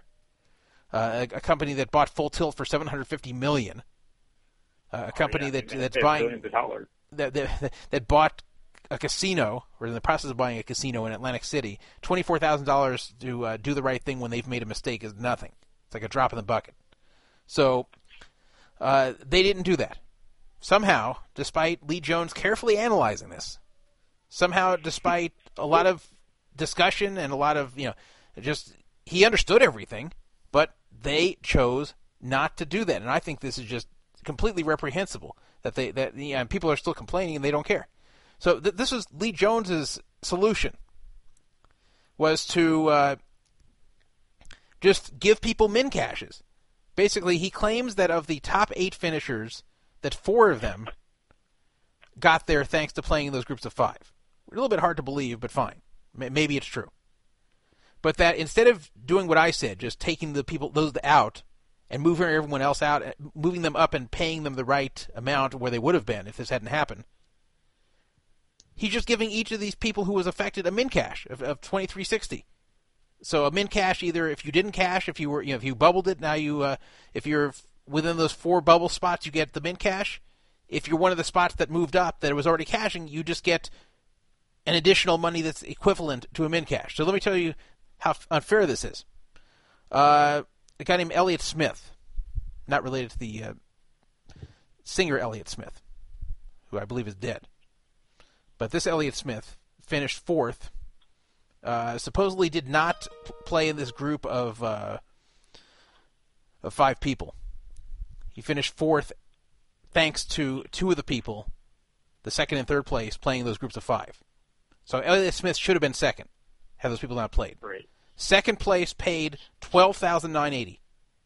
Fourth place, where Elliott Smith did finish, pays 5605. So Elliott Smith was cheated out of almost $7500 here. 7400 or so he's cheated. So instead of saying, "Hey Elliott, here's your additional 7400, sorry about that." They're giving him 2360. Why give him 2360? Where, where did he can come with that? Like uh, uh, where does that calculation come from? Why, why just give him an additional min cash? It's like it's like if I was playing a tournament and and uh, you know first place paid 300k, second place pays 200k, uh, fourth place pays uh, 50k, and the min cash is uh, is 5k, and then it's it's found that the guys in second and third cheated, and they're taken out, and then the tournament director says, "Okay, Todd, I know you should have finished second, and we're you know we're taking the second and third off of it, but to compensate you, we're going to give you five thousand. Yeah, we're going to give you five more thousand. You now have fifty-five instead of instead of fifty. I'm like, what? I'm supposed to have two hundred though. Nope, you get five more thousand. Like that's what happened here. These second well, and third. It, I'm sorry. It was a terrible ruling, but honestly, I think if I didn't make the trade, I don't think they would have done anything. Uh, it's very possible. Yeah, right. This this they was not ignored it completely. That's and right. That's why um, that's why Timex wanted me to make the thread because if you don't put attention on it, then they're they're not going to do anything. Yeah, uh, exactly. That this is only handled once PLOL made the thread over on uh, Two Plus Two uh, under the name of uh, Free Fall. Is that a change for Poker Stars? I mean, like, is that how they've they've handled these kinds of matters in the past? That they didn't handle them until they had to, or is this is this uh, like? I mean, I always you know kind of felt that Poker Stars knew how to take care of their business when well, they would have screw ups and stuff. It's interesting you mentioned that because that's actually going to be our second discussion with PLOL because he did something to get back at them. uh, something I've said for years about Poker Stars is that they are not the salt of the earth, honest company that does everything right and that's always looking to do the right thing. No, they are the lesser of all the poker evils. Now they they're the lesser of the evils by far. Are they much less uh, much less of a bad company than Full Tilt? Of course. Of course, now they own Full Tilt, but before that, yes. Yeah. Uh, the, the, compared to UB, of course. Compared to uh, a lot of these other smaller networks, yes. Uh, overall, PokerStars is the best of all the online poker sites. But does, that does not mean that they're honest. It just means that they're the least dishonest. It's like it's like taking a bunch of guys who cheat on their wives. You have one that that uh, cheats on his wife, you know, every year or so, and you have one who then you have other ones that go out and bang a different woman every night, and other ones that bang a different woman every week. And, and so you can't say the guy who cheats on his wife once a year is faithful. You can just say he's not as bad as the other husbands. That's that's pretty much what's going on with poker stars. it's because they're the least unethical. People always want to take their side and side with them, no matter what it is. yeah, exactly. With the FPP situation, nobody blasted them for it because they were comparing them to, to Full Tilt. Yeah, so, so exactly that's what happened here is that every time someone criticizes PokerStars for anything, we always get the same answers from their fanboys on Two Plus Two. Hey, look, they're the ones getting us paid from Full Tilt. They're the ones that saved us. Uh, they're they're always doing the right thing. Hey, every other site would have said, forget it, we're not giving you guys anything back. So you should be happy with them in cash. They, it's there's always an answer like the, the FPP situation, which I'll talk about in a second. Uh, when I complained about that, everyone said, Hey, they didn't have to give you anything. Look at Full Tilt. They gave you nothing. They had no money. Why are you criticizing Stars? They paid you right away. They, they're always just, the answer is always, hey, look, Stars didn't cheat you as bad as everybody else, so you should like them. And, and, uh, do I trust them the most out of all the online poker sites? Yes. But they make mistakes, and, and not even like accidental mistakes. They make accidental mistakes and then often do the wrong thing to correct them, and often won't do anything to correct them until a stink is made about something. Now, th- this is definitely one of those cases here, and even after the erroneous logic of Lee Jones was brought up on 2 plus 2, and it was shown to him by several posters there, why this min cash thing as compensation is wrong, he didn't answer. He didn't even say, hey, I'll reconsider. Oh, yeah, you're right. Let me fix it. No. And someone even calculated it'd be like a not gonna do anything about it. yeah, someone and someone ca- calculated that it'd be like a 9k difference between the right solution and their solution, but or, or 10k, I don't know, something pretty small as far as what stars makes every day and how much they have. So uh, let, me tell you guys a few other things in the Stars Hall of Shame. Uh, there was the FPP situation. I crowed about this a lot at the time when it happened, and most people told me to shut up because they were so thrilled to be getting anything because Full Tilt was paying nothing and UB was paying nothing after Black Friday. Stars paid everyone their full balance, which is great. Uh, but Stars held on to anywhere between one and twenty four ninety nine FPPs of every single U.S. player, except for the ones that moved out of the country. If you were a U.S. player who did not leave the country, you have somewhere between one and twenty four ninety nine FPPs in your account. I, I guess I guess maybe one out of twenty five hundred players have zero, just randomly. But just about everybody had FPPs left over that went to waste. What's wrong with that? Well, st- even Stars admitted FPPs have value and cashed out the value for everybody. Everybody got to cash out their FPPs. And yet, for some reason, even though they, they admitted FPPs have value and we're going to give you money for them, for some reason, they felt it was right to keep anywhere between 1 and 24.99 FPPs of everybody. Like, wh- why is that right? That's like straight out of the movie Superman 3 or Office Space. Yeah. Well, and and everybody knew they had value. They would use it in their marketing. It was great back. They gave FPPs instead of rate back. Right. That, that's that's Everybody yeah, knew it was like cash. that, that and that's what people said when I brought this up. People said, "Hey, FPPs don't really have value. That uh, there was just a promotional thing." No, it isn't. They promoted for so long. Don't play on full tilt. We have better rake back than they do. Full tilt may give you twenty percent rake, twenty seven percent rake back, but we have rake back of our own that we call FPPs. That's better. And they, they, they broke out the math. They're showing you why the FPP version of rakeback is better than the direct rakeback on full tilt. So they, they called it rakeback to, to win business away from full tilt. But then, but then when it came to paying out the FPPs, suddenly they were just promotional points, and they can do what they want with them. So they kept why why keep the, these FPPs? Why? They they did this because they could, and when they were challenged on it on two plus two, the answer was actually, this is what the DOJ told us we could do. This was our agreement with them. We had to do what they directed us. Complete lie. Complete lie. They submitted their own plan to the DOJ, who said, "The FPPs. Uh, what's that? Uh, yeah, yeah, okay, fine. That that's what the DOJ did. I guarantee the DOJ. You could put a gun to anyone's head of the DOJ, and I don't. I'm not suggesting that, by the way. So nobody come and arrest me. But you you could put a gun to anyone's head of the DOJ and say, explain the FPP program on stars, and none of them could. Not one of them could. I guarantee that. So they just accepted this. They, they just say, "Oh, you're gonna you're gonna pay your players for the for the promotional points they made there. Oh, great. Okay, yeah, sure. Go ahead and do that." Do you think the DOJ would have said, "No stars. Give. You know, I know you want to give more money back to U.S. citizens on your site, but no, give them less. We're demanding you give them less. We're demanding you hold back some of their FPPs and don't pay them for them.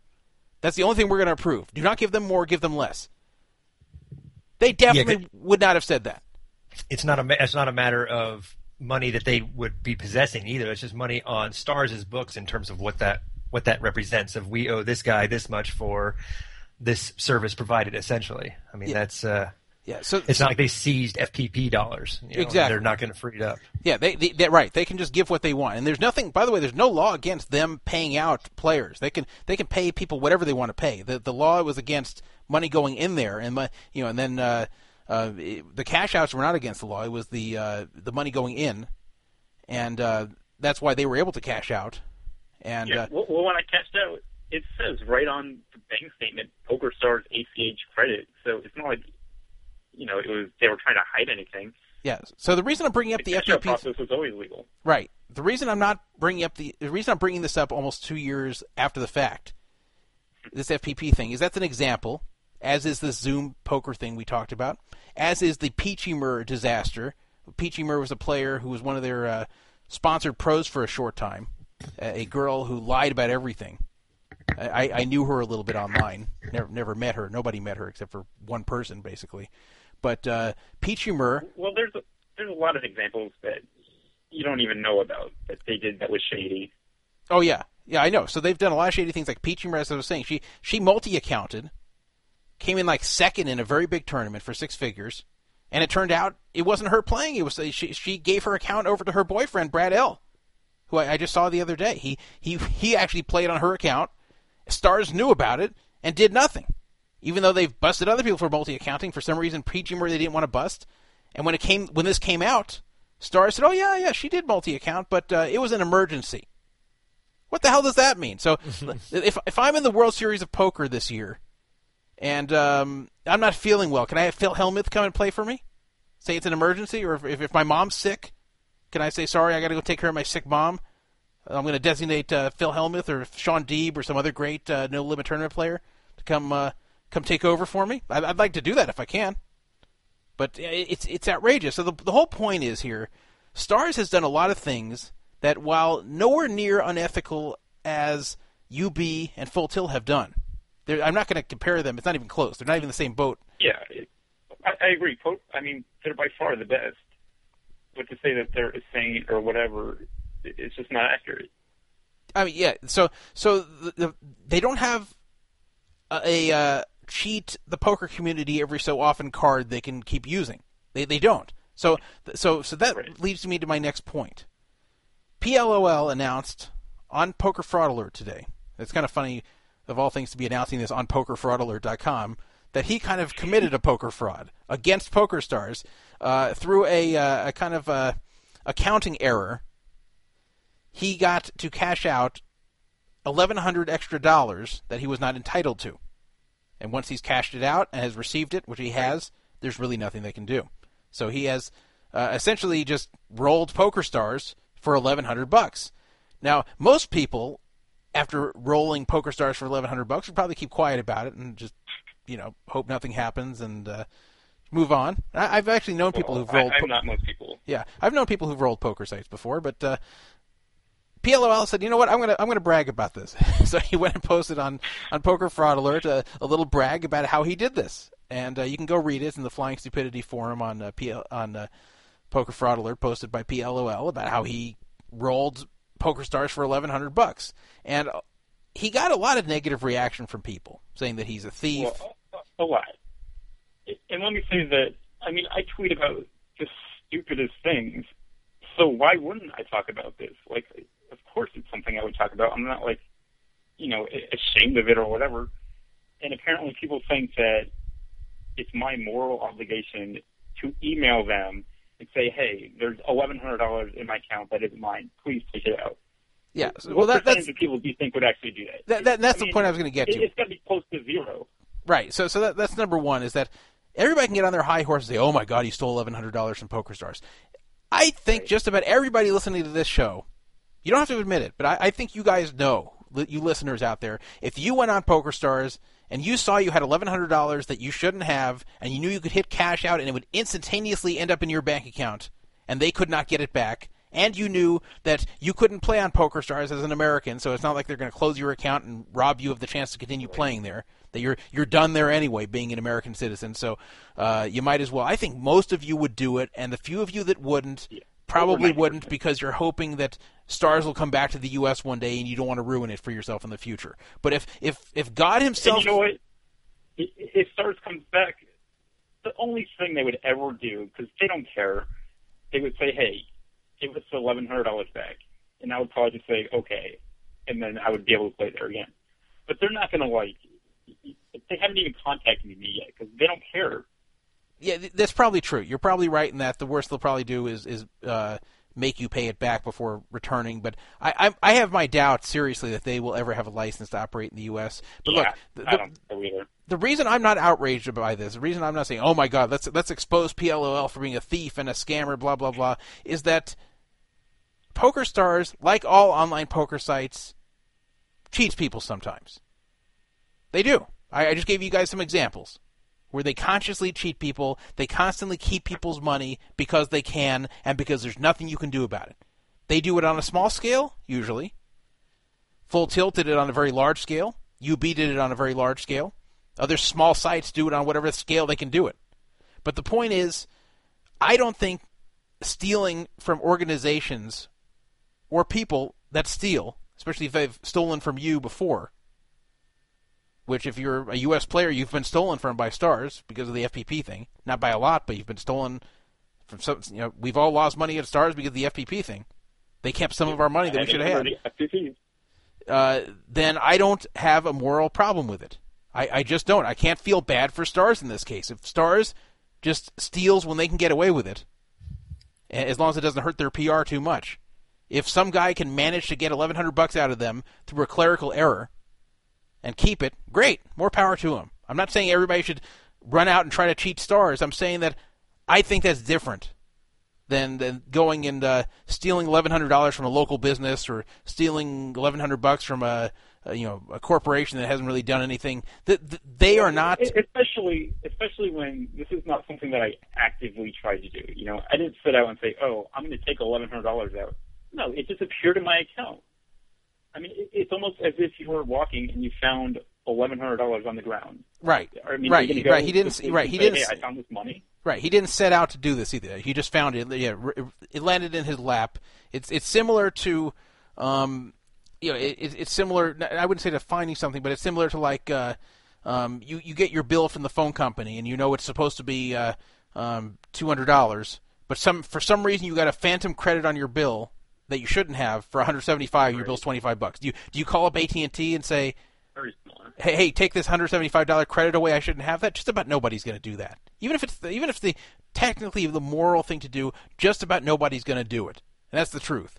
And and that's why all these people who are getting on their soapbox saying, "Oh, this is so terrible," you'd probably do it too. First of all, and, And and some of the people on some of the people on Two Plus Two, I mean, it was way out of line. There was people. I don't know if you saw this, but they just post a picture of me and say, "Oh, you, look like a lesbian." Well, that happens all the time over there. People, people, whenever they're fighting with someone, they then they try to dig up a picture of you and then try to make fun of the picture. that happens all the time over there. But, uh, but the, the thing I'm saying here, and people are saying, some people in the chat don't like. They're saying that uh, I'm being a hypocrite. No, I'm not being a hypocrite. I, I'm saying here, I don't, I I'm saying here that unless you're going to go out and say and call stars out for stealing FPPs, unless you're going to call them out for what they did with the Zoom thing and everything else, if you, if you're not going to take them to task for that, if you're going to go out and say how wonderful they are for buying full tilt and, and eventually getting us our money back, and not take them for task for things they've done to also steal, then don't get mad at someone who steals from them. That, that's my that's that's how I feel and I that's why I don't uh, people who steal from these poker these unregulated poker sites that just do whatever the hell they want. I I don't think that uh, this is a problem. But what is a problem is I've actually just uh, I've act- I was trying to add another call to this. Thanks to this, I, I've just lost. Here we go. I, I, I hate the new Skype. Sorry, guys. I, I lost you guys from uh, attempting to make another Yeah. call. But uh, I'm back. but you're you were just getting all worked up into something really good too. It was uh it was exciting when it, when we got cut off.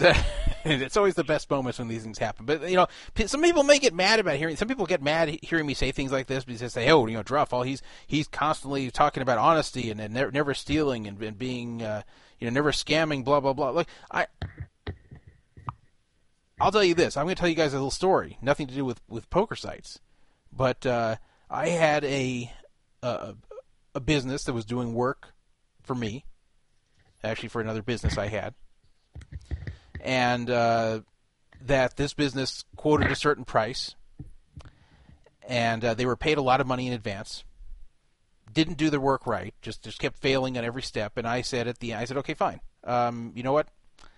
Uh, even though you didn't do the job right, I'm, I'm going to be nice and I'm going to pay you for the job you did. Just give me the money back for the job I paid you for the next job that you're going to do after this that you haven't even started on yet. And the that company said to me, "No, I'm not giving you that money back. I'm keeping it, even though there's even though I was not committed to that other job, even though I was just nice and paid them in advance." They said, uh, "Sorry, we're we're keeping this. We already have it. We'll give you at most half that back, or you could just let us do the job. We're holding it. Tough luck. That's your choice. Let us do half.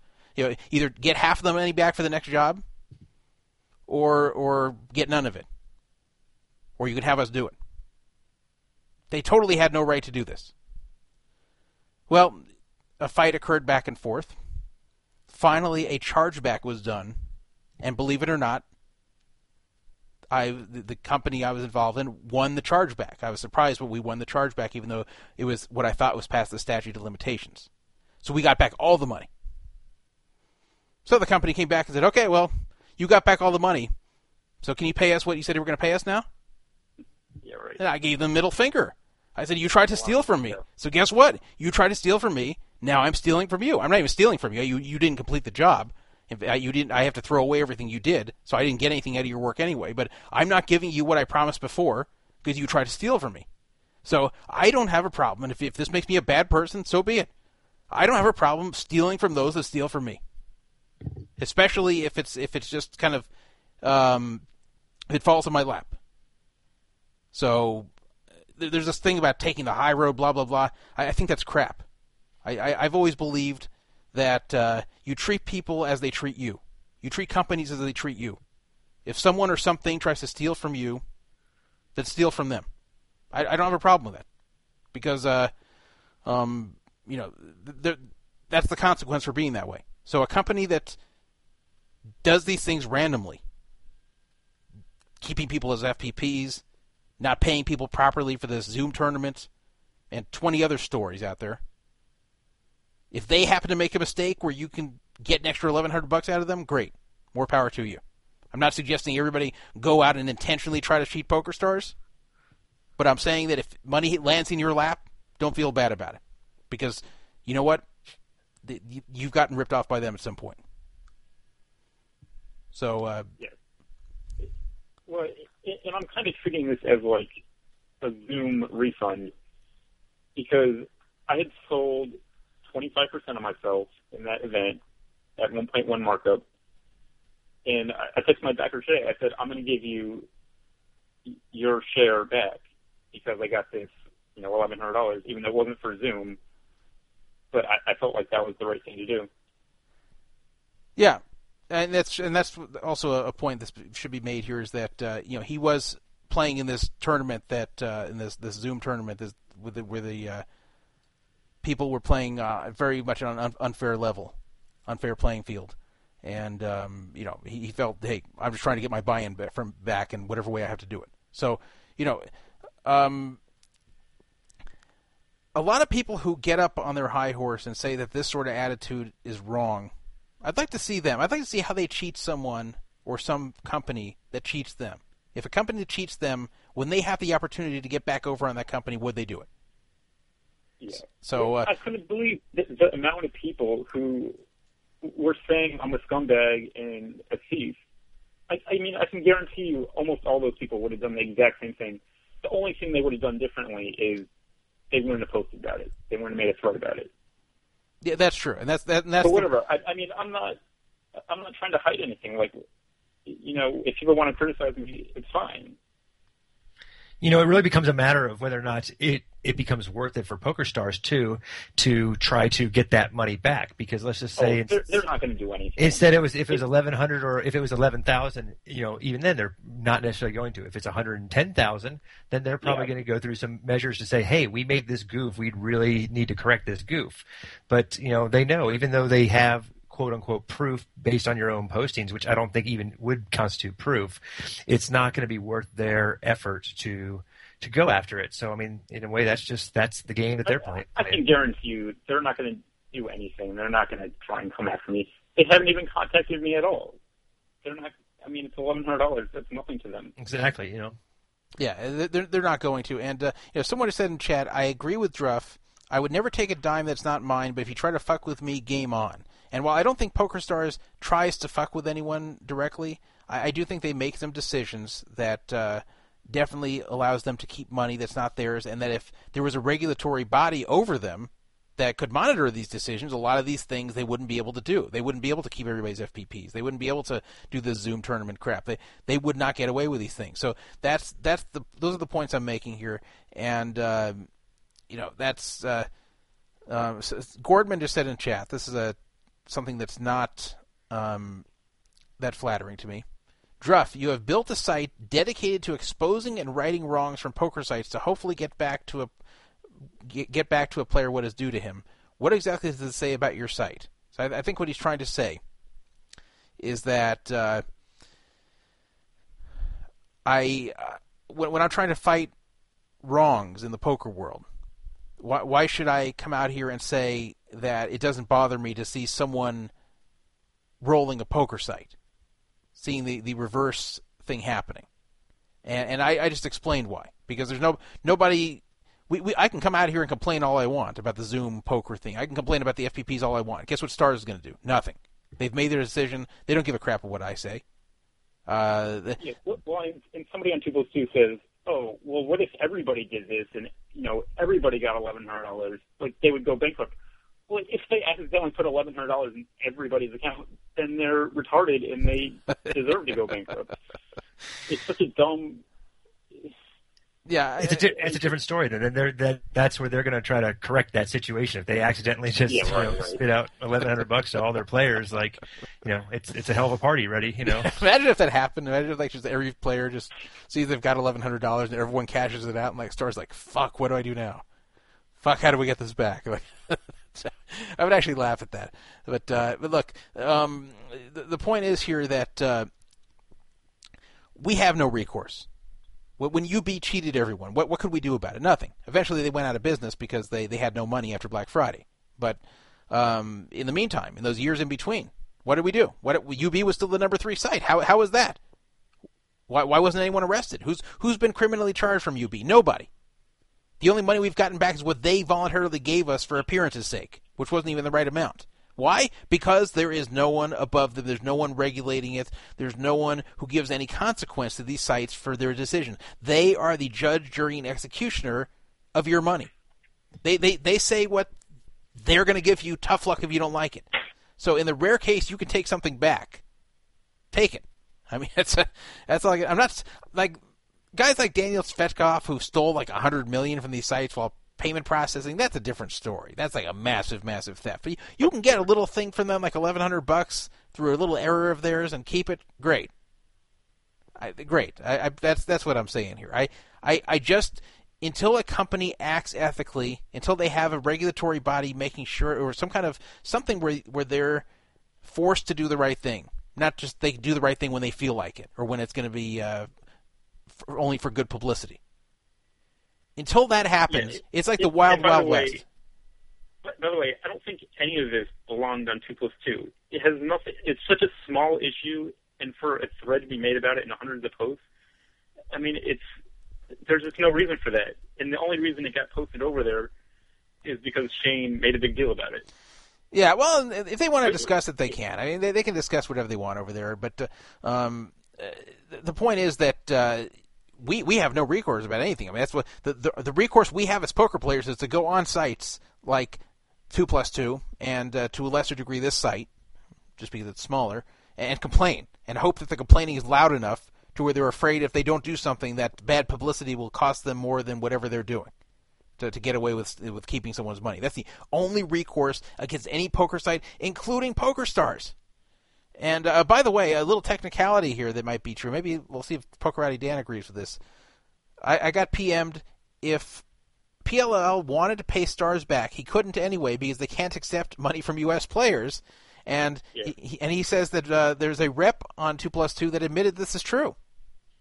You know, I, I think it's about uh, a matter of how the money is transferred, right? I mean, I think that there would be nothing preventing him from writing a check to you know Poker Stars executives, uh, you know, and or some some vehicle where they'd be able to accept money from somebody that isn't related to the gaming operations. I mean, I think that's the problem is using the same uh, mechanisms that transfer money on and off the table to pay people. That that probably is legit. That they they can't do that.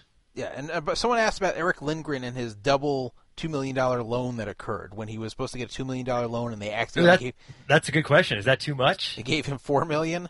And um, yeah, I see. I, I would say that is that's too much. There's a If he's- like, what's the amount? I don't know. Now, now, if I could go back in time, It's a little different when you're actually hurting the company because that's hurting the people that play on that site. Well, yeah. So, so there's a question of like, like at some point, is it becomes really huge? Um, like, like let's say, let's say somehow PLOL could get a hundred million from, uh, from, from Poker Stars, and, and get way, away with it. I, that, I'm still going to try and cash it out. I, I have a feeling you, would, I have a feeling you, you'd still try to do it, but, uh, but you know, It would be w- w- unethical, but I would still do it. would I say that's okay? No, but uh, the, obviously 1100 is very different. And, and as far as uh, Erick Lindgren, now if you could see the future that that Howard Lederer and friends are going to blow the money anyway, then and, and steal player money anyway, then then great, you steal, steal what you can. If I, if I could go back in time and roll full tilt, I would. Why?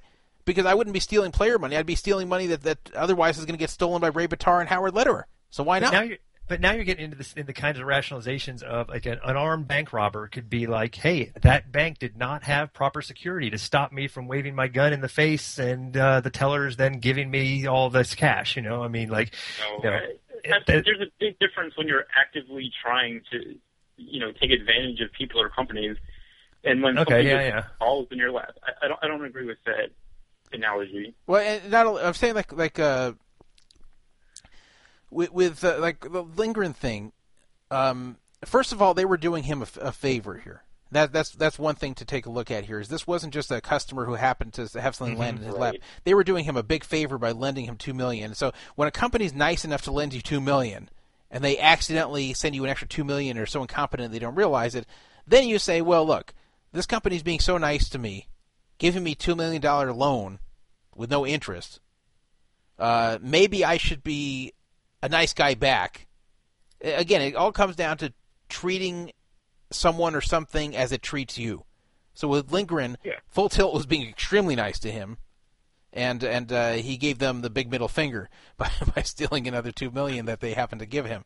Uh, you know, he just quietly took it and blew it. But well, I mean, he just got a bad beat. I mean, right? Like, if it turned out differently, he would have had a lot more money. He could have given it back. Said, "Here's your extra two million. Thanks a lot." You know, I turned it into six more for me. That was the plan, I think. So. yeah, he was just gambling it for them. But uh, yeah, so I mean that that's a totally different story anyway. But uh, yeah, it, a, a small amount of money that that you can get off of a poker site, uh, one that that has been known to screw people out of similar small amounts of money. I, I don't see a problem with it, especially if it just lands in your lap. So. Uh, what, whatever. That's. The, I, I don't want to spend the whole show discussing this. You guys may not agree with me. Some of you may agree with me. But before you condemn me and condemn PLOL, for having. This point of view, honestly put yourself in PLOL's shoes. Put yourself in the shoes that you think you're going on there to cash out 22 bucks and you have 1122. Are you going to really email PokerStars and say, "Uh, can you take 1100 back out of my account?" Are you really going to do that? Are you honestly going to do that? Eh, You listeners out here, are you honestly going to really do that? Are you going to ask them to take away that 1100 from you before cashing out or are you just going to hit the button and hope they don't notice? That's that's that's the question. And I think most of you are hitting that button and hope they don't notice. So, and if that is what you're doing, then don't judge PLOL and don't judge me for not being outraged by what he's done. So, um, should he have, uh, have bragged about this? I, you know, maybe that was taking it a little bit uh, too far. But uh, um, that's that's not really the issue here. The issue is is this right or is it wrong? And uh, you know, if if us if us, my opinion in I- I mean, general, me, me making a post about it, it's sort of irrelevant. I mean, people were saying, "Oh, I'm, I'm looking for attention or something." my, I had no idea that it would it would blow up to the amount that it did. my my my attitude is uh, it's kind with no regulation in this industry. It's almost like the wild wild west in that they they look out for themselves. They make a decision constantly. Every poker site, all they ever do is make decisions based upon self interest. The, the only times they these sites ever rule in your favor is when they don't want the negative publicity or they don't want to lose your business. But but uh, rarely are they doing this because they feel they morally owe you something. So so you are also acting in your own interest in, because there's nobody there's no regulatory body over you or over the poker sites to make sure that everybody does the right thing. So they're acting in their interest, you act in your interest. Until there's regulation, everybody needs to act in their own interest because if they only act in their interest, but you also act in their interest, guess what? You're going to get a, a big thing up your ass eventually. I mean, that's what's going to happen. So, so you you have to look out for yourself, and that's that's my point here. You should. I'm not saying actively try to steal from them, but look out for yourself. Look out for your interests ahead of these poker sites because they're looking out for their own interests, and there's there's no one that can make them look out for your interests right now. When when poker online poker becomes legal, legalized and regulated in the U.S., it's a different story. So uh, um, it, it's similar to like if I find an error on one of my bills. Yep, yep, yep. Hold on. Um, thank you for having me on. But I'm gonna. Oh, you gotta take off. All right. Thank you for Yeah. coming on to PLOL. Interesting discussion we had here. Okay, thank you. Thank you. So that's PLOL, first time on this show. I guess he was on a previous show that was part of. I, I was going to say, on my bills, like if I get a phone bill, like I, the example I made before, and I see they, they gave me some credit I wasn't expecting that I really didn't deserve. They made a mistake, gave me $30 credit, $50 credit I wasn't supposed to get. Do I call up and say, hey, you made a mistake? I, I You charged me that extra $50 again? No. Why? Because I look at my bill to make sure that it's correct. I, I look at my bill to make sure that I am not being asked to pay something that's wrong. That's uh, that will cost me more money than it should. They also need to do that on their end. They need to monitor their own bills and make sure that they are billing me properly. So I'm not going to volunteer to them if they've made a mistake in my favor. Now, if they come to me afterwards and say, "Hey, we screwed up. We're fixing it. We're charging you 50 extra this month because we accidentally gave you a $50 credit last month," I'll say, "All right, cool, no problem. You you know you caught it. It's uh, you're right. You caught your own mistake. I'm not to you know not going to argue." I just I find it interesting where where people draw their lines. I can think of uh, playing blackjack. You know, if you've ever been paid when you weren't supposed to get paid on a blackjack hand, like you know, I'm taking that those chips back, you know, really quickly there before they realize their mistake, and maybe throwing the dealer a tip on the next hand, you know, pretty quickly. But uh, um, you know, so I think lots of people will take that. You could use the argument that, well, gosh, that's hurting the casino company because you know if everybody did that, but uh, you know, there's going to be these errors along the way, and uh, you know, yeah, it's it, uh, you're right, and and in fact, uh, I just happened to read a post again I made on another site. Just I forgot how I found it. I think through Google or something. And I found an old thing I wrote where a guy made a post exactly what you're describing, where he had a blackjack hand and uh, he got overpaid. Nobody noticed. Was it right of him to keep the money? He knew it was a mistake. He kept the money. He said nothing. No one caught anything. So he said, "Should should I have kept the money, or am I a bad person?" And so some people were kind of mixed on it. And I came out and said, "Definitely keep the money because, um, first of all, there's mistakes that are made against you all the time, and if you don't catch them, uh, you know, they just keep your money. I'm sure it's happened before where you know they, you know, you you push with the dealer and they they take your money and you don't notice, or things like that." Uh, but uh, or you think they paid you and they actually just uh, thought you pushed and you just grabbed the same stack and don't realize it. So not only does that happen, but the casinos will try to take from you whenever they can. And I told a little story. I won't tell the whole thing again, but casinos are constantly trying to confiscate big chips from people, like the 5K chips. Uh, they try to find any excuse to do that, even if they don't really believe you stole them. You know, I, I, I agree with I agree with you on that too. Where I mean, I've definitely experienced casinos that uh, have not. Uh, basically, I've had casinos that have owed me money, and uh, they will make their corporate assessment that, like, you know what, we think we're good enough here that you know we're not gonna not gonna pay this guy what we what we owe him, and that's where you know you, uh, where you're talking about in what what exists in the unregulated world versus the regulated world. I mean, you're right that obviously having some sort of regulations to have some recourse in the in these situations is better. But you know, I don't think that's necessarily the the big savior of everything too. There it, with these casinos, I mean, you can just see the numbers, the big busts, if you will. Caesars getting getting you know busted big time for for having that one big whale guy where they were just getting him loaded and uh, you know where he ended up being sued. They got oh yeah, the Oriental Trading of Company dollars. guy, yeah. You know, and uh, and they got they got fined for some uh, underage gambling issues. Uh, you know, all these things that are supposedly what they're keeping control of. We see them getting fines for this sort of stuff. Uh, the Palms just agreed to settle something with gaming to pay uh, a million dollars of a fine for uh, uh, drugs and prostitution uh, charges uh, Oh, yeah, or clubs, yeah, undercover we, actually, sting. we actually talked about that. on One of the, I think actually we made a, a prank call regarding it just recently.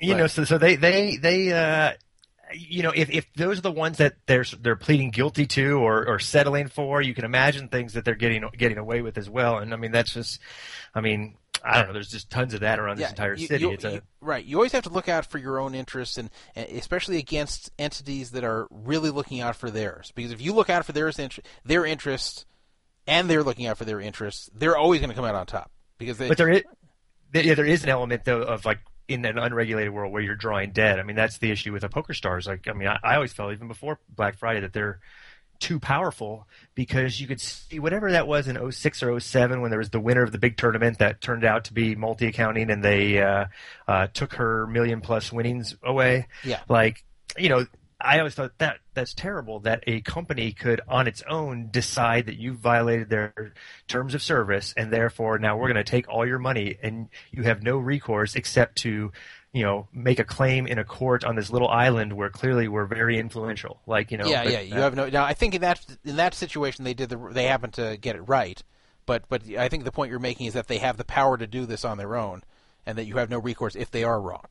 And- Right, right. So, so Caesars or an independent casino like the Palms or Cosmopolitan or wherever may do a, a customer wrong here and there, but at least you have the the recourse. You have the ability to to to uh, file suits in an American court system, to file complaints with different gaming boards that hold other, uh, you know, that that can hold them accountable for other things. You know, I mean, like, I mean that that Palm situation for the the drugs and prostitution. You know, they're kind of going, okay, well, it's just in our interest to pay this million bucks to get gaming off our back because we don't need we don't need uh, gaming bugging us. And I mean, I remember they faced that problem too with. Uh, uh, a big scam tournament back in 07, the uh, what was it? It was the uh, team as a team poker event that where the guy ran off with the money, and uh, um, I'm not sure what the situation is for the Epic Poker Tournament. Uh, that you know, but uh, and anyway, so I mean, there are ways that like you know people are held accountable in some ways. That's the problem. The difference is with the Poker Star situation is the buck stops with Isai at or you know I guess not Isai anymore, but Mark in Isle of Man, and that's that's the final you know that's the the final decision maker in all these things. Yeah, yeah. And uh, one other thing that I, before I go, I, I didn't want to really turn this into a Bash Stars show, but I, I just want people to understand that you know even if Stars was the best of all the companies, that they're not saints. Uh, they they just do a lot of things that, that are unfair, and they, they have the final say. Uh, you guys may remember a few years ago, uh, one of the partners I had on uh, another site, uh, Reggie Man. He had a number of people he staked in tournaments over there on Poker Stars, and one of them was Brad L, who you know happens to be the uh, the, same guy who multi-accounted with Peachy Murr, but uh, this is a different story. He was not multi-accounting here; he was playing on his own account, and uh, he won a big tournament, like uh, five hundred thousand dollars or something, on Poker Stars, completely legitimately. Brad L won this one, except he won it with Reggie Man's money. Reggie Man sent him the money to play. Reggie Man had been staking him all the time. But there was a very clear paper trail that Reggie Man would sa- send money to Brad L. Brad L. would then immediately put this into a tournament and play. And for a while he lost. Then he finally hit the big score, much as what happens with a lot of tournament players, where they, uh, you know, they lose for a while until they finally finish really high up in a big tournament. So Brad L. finally made good, hit his 500k score. As per their agreement, 250k was to go to Reggie Man, 250k stayed with Brad. Well, the problem was that Stars told Reggie Man he can't cash out this 250, even though he could prove, and they admitted that he was the one funding Brad L to play these tournaments. They said no, we're not letting you cash it out. You have to clear some obscene number of hands at, at high limits. You know, basically clear what they call VPPs in order to cash this money out because uh, and they said we don't act as a bank. We don't let people just win a lot of money and just send it to other people to cash out who weren't playing. And Reggie Mann's like, now this isn't what's going on. It's not like Brad is sending money to his girlfriend. Brad is sending money to the person who enabled him to play. And the outrageous thing was that Stars was happy to take the rake that Brad L kept paying while he was losing, that, that Reggie Mann was funding. They were happy to take that. But then finally, when Brad L scores, the, the guy who was enabling the whole thing, and they, they saw for sure was enabling it, they wouldn't let him take his half. So Reggie Mann tried to clear it out and ran bad and lost some money, and I don't know how much he ended up getting out. But um, I, I found this to be outrageous. I found it outrageous that the you know there were so many people staking other people on PokerStars. This the staking operation was a huge thing in the online tournament scene. It still is. A lot of staking going on. How can you not allow a staker to cash out his half if he can prove he was the staker? Do most of the do most of those stakers have the necessary VPP points? So that's why it just hadn't been an issue that had had arisen before. I don't know. That's a good question. I don't know, but this was the first I'd heard of it. But for sure, that's what was happening. And they at no point did they doubt that he was staking Brad. They said, "Yeah, okay, we see you're staking Brad. Thank you." But no, you can't. You can't. You our policies. You have to play this out. And I couldn't believe it. That was another example of them just doing something that was very wrong.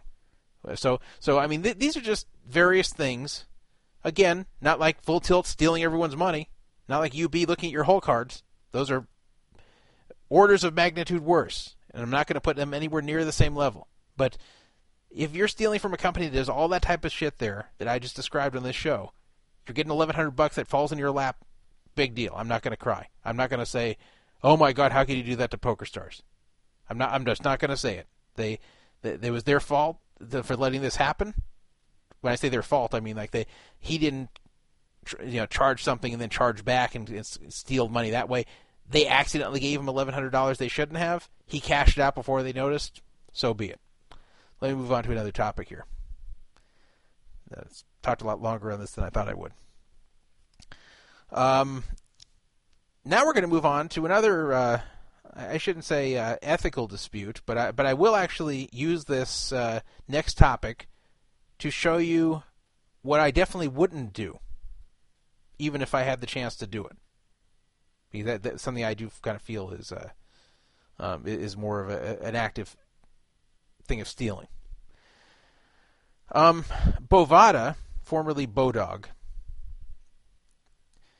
is still in business. They still offer poker and uh, sports to U.S. players. Something I'll say about Bodog and Bovada is that even though their customer service is awful, and even though they do stupid and foolish things at times, they are generally an honest company, in my experience with them and from what I've been watching others experience with them. In which um, I, I just don't hear stories of them cheating people. I hear a lot of stories of them making dumb customer service decisions and being rude to people and being incompetent. I hear the incom- I, the incompetence thing I hear constantly, and I've experienced it constantly as a player on there. But not outright cheating of people. They're they're they're especially as far as sports books go, which are known to be especially shady on the internet. They they they seem very honest. So this is where it gets really weird. Um, Bad Guy Twenty Three who doesn't have an honest reputation here. He's uh, he's someone who's called up our show before and bragged about calling up uh, restaurants and uh, scamming them for free food. And uh, he's been accused of other scams before. Bad Guy 23 doesn't have the best and most honest reputation. He's an entertaining guy, but he, he's not known for, for being honest. Well, he has an interesting dispute with Bovada. Now, he does bet sports a lot. And up till now, I believe he had a pretty clean slate with Bovada. I don't believe he had any uh, issues with them prior to this on either side. But uh, on January 1st, 2013, he went and made a Western Union deposit to bet on some sports. Uh, the way Western Union deposits work for Bovada is you call them up, say, I want to make a Western Union deposit. They say, okay, how much? You tell them the exact amount you want to make. They then give you the name of some shady Filipino or Filipina that you will go send the money to at a local Western Union. Then you go down to Western Union, send the money to that Filipino person, lie to Western Union and claim it's someone you know, blah, blah, blah. Once the money gets to that person, or once you have the, the money control number, the MTCN, the money transfer control number, you call Bodog back, tell them here's the money control number. Then they have that Filipino check that it's really there and pick up the money. Once they've actually physically picked up the money, which usually takes about 30 to 45 minutes, they put the money in your account and also give you back the fees in your account. That's the way I've actually been depositing to Bodog slash Bovada over the last few years because there's no fees. You know, you just get it all back. It's kind of weird and shady, but it works. Anyway, on January 1st, this is exactly what Bad Guy 23 went and did. And he got his money. He bet on some sports. Over the next seven days, he did quite well, and and uh, I think he won like 12k, either won 12k or ran his roll to 12k. I think he deposited like 2k. The exact numbers aren't important, but uh, it, it went up to like 12k, and uh, he went to go cash out. And I don't know. Actually, I can't tell you for sure if they went to cash out. I know that they contacted him about seven days later and said to him, "Guess what? Your Western deposit, your Western Union deposit was no good." And he said, "What? What do you mean it's no good? You guys are supposed to verify the money was there before giving me the money. You can't tell me seven days later it's no good." They said, "Sorry, it's no good. The money control number you gave was was bogus. It's it's uh, there's there's no money under that number. We we mistakenly credited you. Uh, we're not only taking that money back, but we're taking back all the bets you made that won." So obviously he was very angry about this and accused them of scamming him. Uh, they looked into it and found a post by our own user Yebsite, who's been accused of some things recently himself. But they found an old post by Yebsite where Yebsite was posting a chat log of bad guy bragging that he could teach Yebsite how to uh, roll some other site. So Bodog's Bovada's like, well, we're reading all about what a scammer you are, and we're reading all about you bragging about uh, how you can cheat all these other sites. Obviously, you're trying to cheat us here, so now we're especially not uh, listening to anything you say. I guess bad guy saying in chat he did try to cash out, and that's what that's kind of what uh, set all this in motion. So on the surface, it really sounds like bad guy, despite his reputation, is right because Western Union, uh, th- that's the thing where they verify the money's there before they give you the credit. So if they made a mistake verifying the money was there, then at the very least, all they should do is is uh, take the money back that you deposited, but let your bet stand, provided that you could prove you really made a deposit that day. So let's say let's say he gave them the wrong money control number, or let's say they heard it wrong, whatever. Um, if they happen to wrongfully believe that the money was there, and then later he could prove he really did send the money on January 1st when he said he did, and they just didn't get the money control number right, uh, they they should say, okay, your bets are all good. And if we didn't get the money, we'll just subtract that from your balance, and you can get you can get the money back from Western Union yourself. But that's not what happened. So I thought bad guy was right, and so he actually went to this uh, kind of watchdog site called the OSGA. They they don't have any official power over Bovada, but they uh, I guess Bovada is like a member of them. It's the the uh, Offshore Gaming Association, and you can go to them to as kind of like mediators, and they have a lot of influence over these sites. So uh, they actually so a guy from the OSGA contacted me and said, "Hey, what do you think of this? Uh, I, am thinking I, am just going to tell bad guy forget it because uh, he seems like a scammer to me." And I said, whoa, whoa, whoa. And I explained to him, I don't care what bad guy's reputation is. This story speaks for itself. They're, you know, they, they don't put money in your account on, on Bovada until they verified it's there. So if they made a mistake verifying it was there and he really deposited it on that day like he said and can prove it, this is a non-issue. He should definitely keep the money. So I talked the guy into investigating it from the OSGA. Well, the guy investigated it. And he came back to me with the following. In fact, I'll read his letter, or part of his letter. This did turn out to be Bad Guy 23 trying to get over on Bovada. He deposited on January 1st, and that is one of the very few days a year Western Union cannot be verified. I'm sure he knew this. As a courtesy to players, Bovada credited players' accounts until their Western Union processor was again open. Then he fired away on New Year's Day, making huge wagers and winning. When when Bovada went to verify and pick up the money, it was not there. It was only after he won the initial few bets that the correct control number was given to Bovada. So what he was trying to say here, this this guy from the OSGA, after asking Bovada about this, is that what Bad Guy did is Bad Guy knew that on January 1st, being New Year's, that they could not verify whether the money control number was correct or not. So you know, Bad Guy could have just sat home and done nothing and called up and said, "Uh, yeah, hey, I put in two thousand dollars. Here's a money control number." Just rattled rattled off totally fake numbers to them, and they would have given him two thousand anyway, just believing it because they can't verify it on the January first. So he's saying that they gave it to him on credit, believing that it was probably real, and then found out later it was fake, and by then he had bet on all these big games, figuring if he loses that he just doesn't have to worry because he gave them a fake money control number, uh, and, and they can't collect any money, and he can just get back the money from Western Union. And if he wins, then he can give them the right one and say, "Hey, look, I did deposit on the right date." And then they'll, you know, then they'll use the right one and pick up the money. But in the meantime, he's up a lot of money. So basically, it's a free roll for him. So that's what this guy from the OSGA was saying. This guy named Jim, and said, "Sorry, we're you know we're we're finding for Bovada on this one. We're not we're not getting involved any further." So I, I thought, well, this is kind of clever of, of Bad Guy 23 is trying to pull.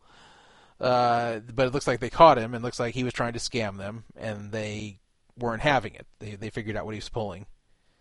How, how do you feel? How do you feel that you were you were buying into that? That I was what? I mean, you you were you were looking at it going, okay, Bovada is a company that they're on the legit side, and Bad Guy has has a history of of doing sketchy things. But you looked at it and you were like, kind of, hey, it looks like Bad Guy is the good guy in this in this situation, and uh, you know, it was that uh, rough to to see to say, oh yeah, you were you were actually a little. They looked in a little bit further and found that uh, You mean- it mean- was as you would expect that Well, bad guy was the bad guy. You actually was like embarrassed to to have you know like stood up for bad guy here. Well, well, the, actually the story continues. It's not it's not over yet. And He's calling in here, but uh, I'll, I'll take his call in a second. Bad guy, just hang on. Don't, don't call in just yet. Yeah, sorry, I didn't mean to derail. I, I will I will have you on though, bad guy. Um, so I posted my findings, and I, I actually believed this guy at first. This this Jim from the OSGA, who who was only operating on what uh, Bovada told him. But I, I believe that bad guy, both based on his history and based upon the fact that I had my own experience with Bovada a year ago on January first, two thousand twelve, where I deposited on January first, and that exact thing happened, where they gave me credit before they could verify the money on January 1st. This really happened to me too, except my money control number wasn't bad, so the next day I guess they went and really got the money, and there, I never heard anything further. But I knew that that part was true, that on January 1st uh, they can't verify it. So I thought probably bad guy knew about this and decided to exploit it, and uh, and they caught on to it. However, bad guy is now insisting that is not the case. That despite his reputation, despite the fact that it was January 1st, that he gave them the right money control number, that he's sure of it, and that he wants them to pull the recording because they do record every call over at Bovada. They've done this for years. They record every minute of every call. And bad guy, I will I will be answering in a second. I see you keep calling in. But that he wants them to pull the recording and listen to his call on January 1st that he gave them the right money control number. Now, if he did, guess what? Then there's no way that he is guilty. Then for sure he's innocent and for sure he deserves every penny he made on there. If he gave the right money control number. If they messed it up on their end, for sure that's their fault and they have to honor everything. But he's insisting he gave the right one. He's insisting he was not scamming. He's insisting he did not know about this January 1st thing until it came out from this whole investigation. It was just a coincidence it was on January 1st. And that, uh, furthermore, he says, why did it take them seven days to discover this? Why would they tell him about this on January 8th if they were to go down and pick up the money on January 2nd and not find it?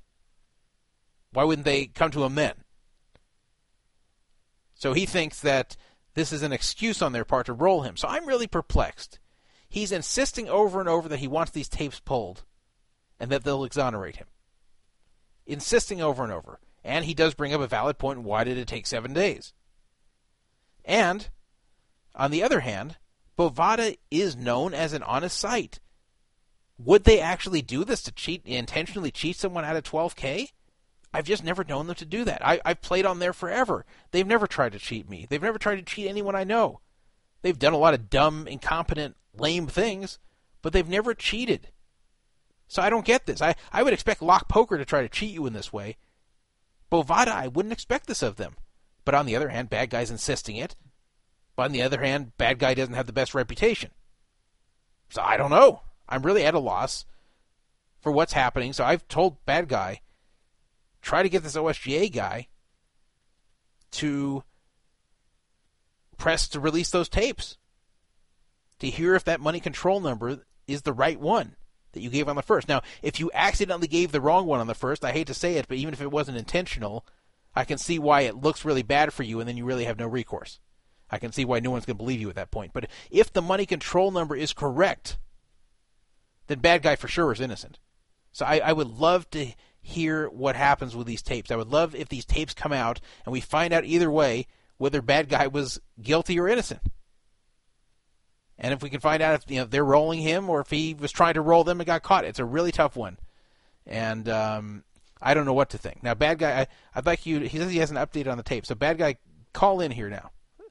775 fraud 55 775 372 8355. Someone said in chat, when you're trying to defend someone called bad guy, you're fighting an uphill battle. You don't know how much. I mean, this this is a guy who's been on the show before, like it's, uh, calling up uh, places to scam them out of free food. I mean, this is someone he, he was bragging to Yebsite about how to cheat other poker sites. This is someone who who doesn't have the best reputation, but that uh, but still, uh, I, I would like to know.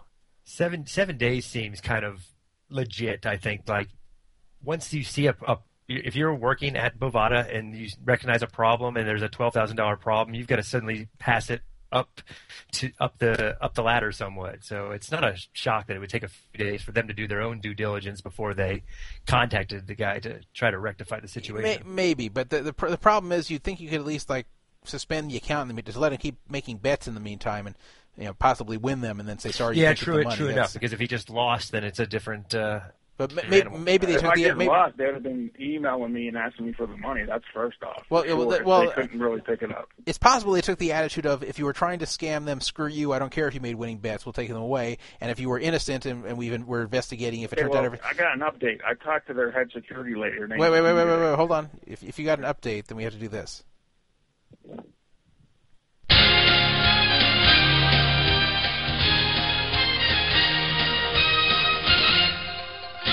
Okay, go on with your update. Okay, I called and spoke with her today. I called Calm, and uh, she goes, uh, uh, "I'll pull the tapes for you, uh, but we're not saying that you gave the wrong control number. We're just saying we went to try to pick it up. We couldn't pick it up." This is her new thing that she's saying. That like I told you, they they shied away from the MTC number, and let me tell you why I know the MTC number is a hundred percent right, Drew. When when I called to get a payout, and I called to get an update, the lady from the customer service told me, "Oh, well, we're having trouble picking up your uh, Western Union." I said, "What are you talking about? This is on the eighth. And she repeated the number back to me that they have on file. You understand what I'm saying? So, Uh-huh, and yeah. I sat there and went, I said, "No, that's 100% the right one." So that's how I know that I didn't say the wrong control number because when the lady spoke to me from the customer service, she 100% verified that that was the number that they had on So, file so, so what? here's, here's what I think. Here's what I think happened, Jeff. Those names are good for 48 hours. They dropped the ball here, didn't get around to it, and I, I believe this in my heart is what happened. And then when they, you know, well, how can we? Then they dig into this stuff about me and whatever, because I wasn't calling and being real nice when this all went, after this went down. I went a little crazy. You know how I can get, and so, I mean, but the thing is, man, the bottom line here is, I don't care if I scammed a. If I was going to scam here, first off, why would I use my real name? If if this is like a loophole in their system, why use my real name? Then how am I getting the money off the site? I didn't play one hand of poker to dump to anybody. I mean, what would have been the point? How was I going to get the money off the site if this was a big scam? And I never knew anything about a January 1st loophole. And the thing is, that guy contacted me today, Jim, and he says he thinks that they jumped the gun. I, I put the what he wrote to me up in the chat. I don't know if you've seen it. Well, well, hang, hang on a And he second. said, Uh, I, like- I think I think Pokerati Dan has to go here. Pokerati, you, you have to take off. Yeah, I'm checking out. Not uh, not because uh, I've lost interest in the show, but uh, just because I got to take care of some business. Oh, no here. problem. But, Uh, uh, thank you, thank you for being on here. Uh, enjoyed having you as like a uh, semi co-host and uh, for part of the show. And uh, uh, yeah, yeah, feel free to come back anytime. I like having you on here. Okay, it was a pleasure. Talk to you guys later. Thank you. Bye. So, so that's uh, Pokerati Dan, the return after uh, the not really return, first time on this show, and a return to shows I've been doing. But uh, So anyway, listen, she's gonna pull the tapes tomorrow. But here's the thing: she won't send them to me. I can call them and listen to the tapes, but they they they don't they won't send the well, recording. I, I have an idea. Why don't you just record it yourself? Yeah, no, I will, 100%. But that's what I told her, and then that's when she said, "Well, it's, our decision's final here from upper management. It's not going to matter if you said the right control number. We couldn't pick the money up." And I just said, you know, I just wanted, I said, I want to do this because everybody online thinks now that I was trying to free roll you guys, and you know, I didn't give you guys the right information. I just want to, I mean, I was real nice to her, so that I, she does pull these tapes, and I can prove without a shadow of a doubt that she's full of shit and that they dropped the ball here and they're just using the excuse not to pay me. Okay. Well, And you know, they waited until I lost. Another thing, they waited until I had a real bad day, and then that's when they pulled the plug on my account. Just so you know that too. I think they were waiting for that also. Well, this guy's betting. I mean, I never changed the way I bet. This wasn't like, oh, I came on there and hurry up and rent and then bet all my money, and then you know that didn't happen here. I, I built this up over like nine or ten games, and I never. You oh, know, so, so you're so you're saying that you're time. you were betting your usual bets uh, on on these games. You weren't. You didn't just go fire Yeah, huge no, on January first. I, I couldn't. They have a limit on me. Even I, I have a limit. I can only bet a thousand dollars. Yeah, that's, that's what most yeah that's what most people game. have on there is a thousand. But but you weren't going like from betting you know a hundred a game or two hundred a game to a thousand a game like you. I bet the same the whole time, man. The whole time I'm ever there, I bet the same thing. They're full of shit here, man. This is a joke. I mean, so they can suck a dick. I mean, they're lying. Yeah. Well, and, and okay. it, you know, it went from one thing to another with these people, man. You know, at first it was like, oh, well, we see what you wrote. And the thing I wrote to the website, it, it is skewed a little bit, and it's nothing to do with this, man. It was a joke. I was jagging with the well, I. I don't know if it was a joke. The, the, the point is here. While I believe that How can you rip here? How can you rip uh, bookie off using Western Union? Well, I- I mean, well, no. The, the way it was verify it, suggested, the way it was suggested would actually work uh, if if they didn't catch it. This would actually be a very clever plan, uh, albeit a dishonest one, but it would be a very clever plan on January 1st or a similar date like that to call up, deposit Western Union, uh, give them a, a wrong but close money control number. Uh, if you lose, then just uh, you know, provided you don't ever want to play there again, just uh, go get the refund from Western Union, and you, you're you're out no money. If you win, then then Okay, well, uh, then, the when, then when they come then when they come to you and say I- there's a problem, Hold on, then, I got a good correct question it. here. I'm going to cut you off because this is a good question. Why? So you're saying, well, this is a clever plan. Well, I won my first but It was the Rose Bowl. So why in the piss would I have pulled it back? What would have been the point? What if you- I knew what they weren't going to mean pick it up it until the next day, I, I had all that time. What would be the point of ever pulling it back? Pulling what back? Uh, you're, I know what you're saying. You're saying, well, you can make a deposit, and then you know they're going to pick it up the next day, and then if you lose, you you pull the money back.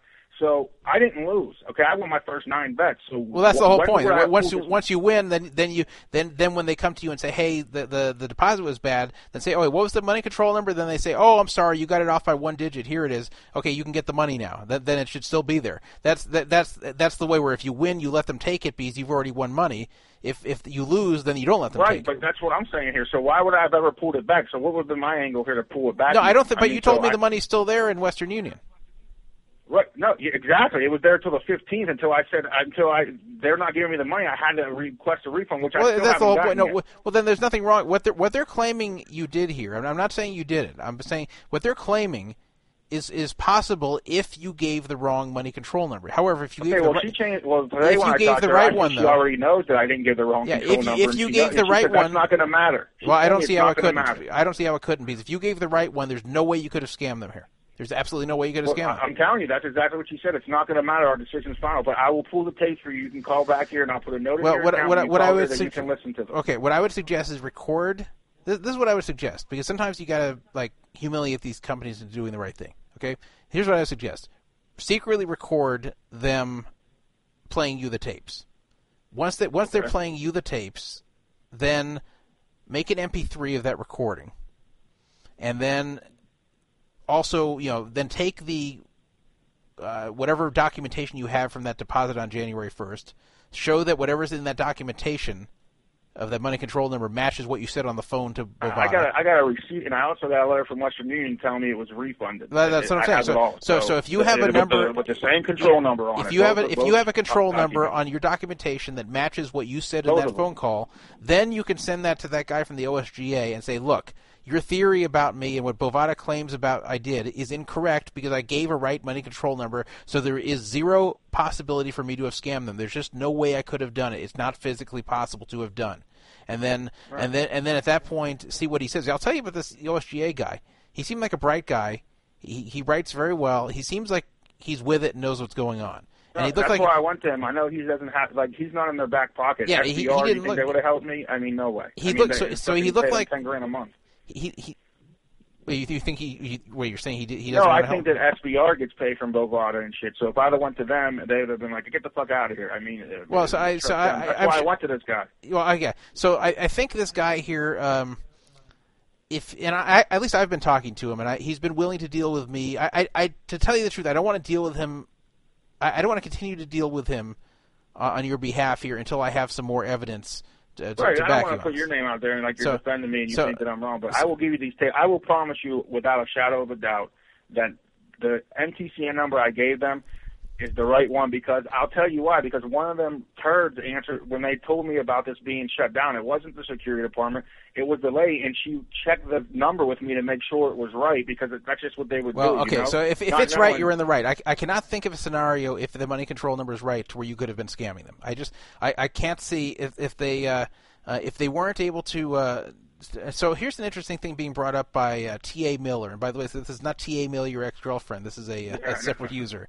He, he actually thought this was his ex-girlfriend. But T.A. Miller said that The they're saying they couldn't pick up the money, not that the money control number was bad. The runner was likely flagged by Western Union, so they couldn't pick it up. So what he's trying to say here is that uh, that that they just I believe this was 100% their processor's fault. I, that's what I've been Yeah, telling yeah, you so- when, so- I was but that- but that's on I them. believe that, but they're blaming me now because they have all this stuff. Yeah, so but that's on them. If, if you've done everything that you needed to do, if if you were not scamming them in any way, if you did everything they told you to and did it exactly as they said, and, and didn't pull any fast ones on them, and they had some problem on their end with their own processor, or even if this got rejected because they thought it was a romance scam or whatever, if if you did everything right on your end and they didn't bother you to inform you about this for seven days, I mean, for all you know, it went through. How are you supposed to know it didn't go through? How are you supposed to know they didn't get the money? I didn't know until So- I. I so that's the what I- point. I, mean, listen, I, I, they can pull all the tapes. I was, I was like, what the fuck are you talking about? Didn't So, you? so if you gave the right money control number and they didn't figure out that they couldn't actually get the money for seven days, and you bet in the meantime, all you owe them back is the original deposit. That's all you owe them back. You owe you owe them nothing further than that. So, so uh, hopefully they will uh, get this right. And um, I look forward to, to the updates on this and hearing these tapes and, and all that. And I'll, you know, we'll uh, continue to flesh this out here on, on the Flying Stupidity forum. And uh, oh, my phone's ringing. Oh, it's it's Ken Scaler. We're gonna we're gonna put him on here. All right, well, I'll let you go, brother. Okay. Man, I'll get. A, I'll be in contact with you. Okay. I'm going to call them tomorrow, like she told me, and I'll record these. Okay, very good, bad guy. you. Thank you. All right, man. All right. Then Someone asked in there, you know, wouldn't by my old logic that uh, you know if you're someone stealing, uh, don't you deserve to be stolen from? I'm, I'm not saying I feel like. As far as bad guy is concerned, I, it's not that I, I feel sorry for him. Like, like, oh my God, he's such a good person. How could he have gotten ripped off? Um, I, I can see why people don't have sympathy for him. I'm not even saying I have sympathy for him. I'm just saying that, uh, you know, uh, let, us find out the truth here. I mean, wouldn't it be nice to know the truth if uh, if Bovada was scamming him or if he was scamming them? I think that's a I think it's a very interesting situation, and I, I think regardless, just the truth should come out and the right thing should be done. That's that's all, you know. So, uh, uh, and people asking why don't I call Bovada customer service? I just mentioned before, Bovada customer service is clueless, and uh, we're not going to get any meaningful answers from them on this. belief. and not only that, they're not allowed to. They're not allowed to discuss this with me on the phone. It was surprising, in fact, that I even got the OSGA guy to discuss it with me via email, but uh, they they will not discuss it with me on the phone anyway. But even if even if bad guy himself called in and gave out all his personal info uh, for his account right over the radio, and didn't care about that, they still wouldn't tell us anything meaningful because it's you know after midnight over there.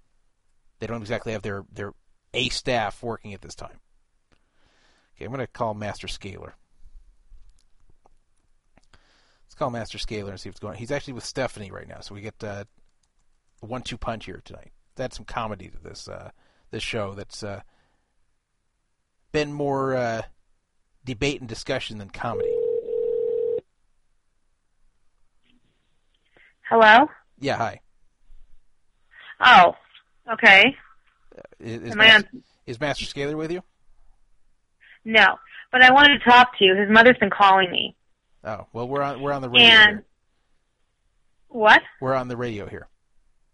Okay. Do you want to hear what she's what she's what the problem is? Uh, you know, I'll have to call you after the show. I, I don't want to broadcast his personal business here. Okay. I'll call. I, I thought you were with. She's she's I'll, I'll? I'll, call you after the show about this. I, I thought you were calling with him. all right. Okay. All right. That wasn't as funny as I thought it would be. Um, even though Ken Scaler doesn't mind having a lot of his business out here, a lot of the crazy stuff he does, and masturbating in Starbucks and all that, um, yeah, I, I don't know what his mother said, and I think that's a type of thing I don't want to just put on the radio because you know he is my friend. I, I'm sure you're all curious what his mother said, but uh, I, I don't want to do that to poor Ken. All right, um, let me. Uh, move on to the next topic here. I think we're uh, getting kind of near the end of the show here. Oh, um, I guess this is our, our last topic. I, I said we, we have two topics left. One of them is actually kind of a big topic, even though I probably won't talk about it for that long. I'll save that for last. The second to last topic is a fight at the Commerce Casino an actual physical fight broke out between two high limit players at the Commerce Casino this week. Shawn Sheikhan, also known as the Sheik, fought with Viffer, David Peat. And apparently Shawn Sheikhan got the upper hand. He uh, was seen punching and kicking Viffer as Viffer was on the floor at Commerce Casino. This happened this week. This wasn't just like a little slap fight. I mean, it uh, obviously can't go on too long because people break it up. Security breaks it up or whatever. Uh, the funny thing is, I, I didn't hear what happened to them. I didn't hear if any guy, anybody got kicked out or whatever. Uh, I have seen a, a few little fights break out during my times at Commerce, but I've never seen like a something to that degree. But that happened. Uh, people wondered what was the background. Uh, now, Shawn Sheikhan is known to have uh, a bad temper and uh, to you know be a hothead. He even broke uh, Mike Matusow's glasses on TV once, I think. But uh, listen to this. This is from this is a YouTube that was made by Viffer on uh, what date? Oh, I can't. I'm, damn it! I should have saved it. I guess I can't play it. he made these weird videos where he was off camera talking to to Shawn Sheikhan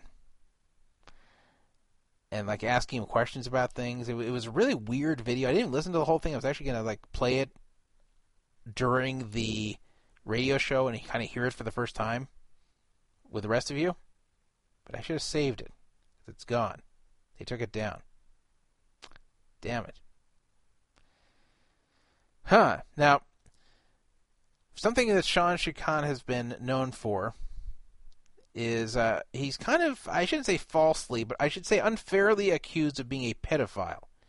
He was almost going to get deported because he's not an American citizen for having sex with a 17 year old girl. Now you say that sounds pretty bad to me. An older guy like that having sex with a 17 year old. Well, the thing was, this was back in the 90s when he was like early 20s. So I don't know how old he was 23, 22, and had sex with a 17 year old. I don't think it's a big deal. In many states, that's legal. I think it's a big deal if someone my age has sex with a 17 year old. But if it's someone in their early 20s, I mean, that's pretty close. I, I don't really have a moral issue with that. Uh, as I said, many states it's actually legal. So um, I, I, wouldn't call the guy a pedophile for that. Now, if he's having sex with 17 year olds today, then yes. But uh, back when he's in his early 20s, no. Many places that's legal, including Nevada, by the way. Nevada, you can have sex with 16 year olds no matter what age you are. So um, he, he wasn't in Nevada when he did it. I don't know what, maybe it's California or something. California, I know it's a hard 18. California, the law is so crazy. You can be 18, you can on your 18th birthday, have sex with your 17 year old girlfriend who's turning 18 tomorrow, and you've committed a crime. It's unbelievable. So, um, and you know, so, someone just asked in the chat, you know, what, what if I had a daughter? How would I feel about that? Would I want my 17 year old daughter having sex with a 22 year old? Probably not. But uh, I'm talking about from the point of view of a neutral person, not of a, a, father who just doesn't like thinking of anyone having sex with his daughter. Uh, someone who's in his early 20s, who's having sex with someone who's 17, who's you know fairly close to being legal anyway, and legal in many states, almost an adult anyway. Uh, they're they're close in age. They have a lot in common. I mean, it's, very easy to see that. It's a big difference than than a, someone who's been an adult for a long time, like me, having sex with a 17 year old. That would be someone who is a you know an older man taking advantage of a of a, of a young girl. You can see where a guy who's 40 couldn't really be said to have anything in common with a 17 year old.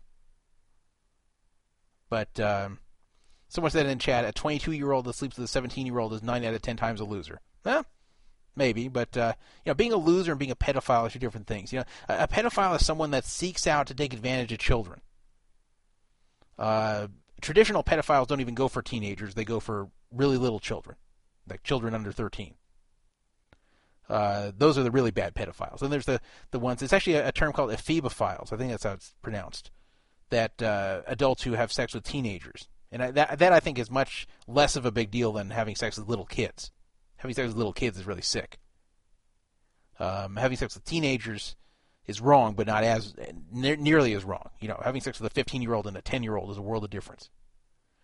But uh, a 17 year old, when you're not that far from 17 yourself, you're in the same age group. You you have things in common. You look like you could be a legitimate couple, probably.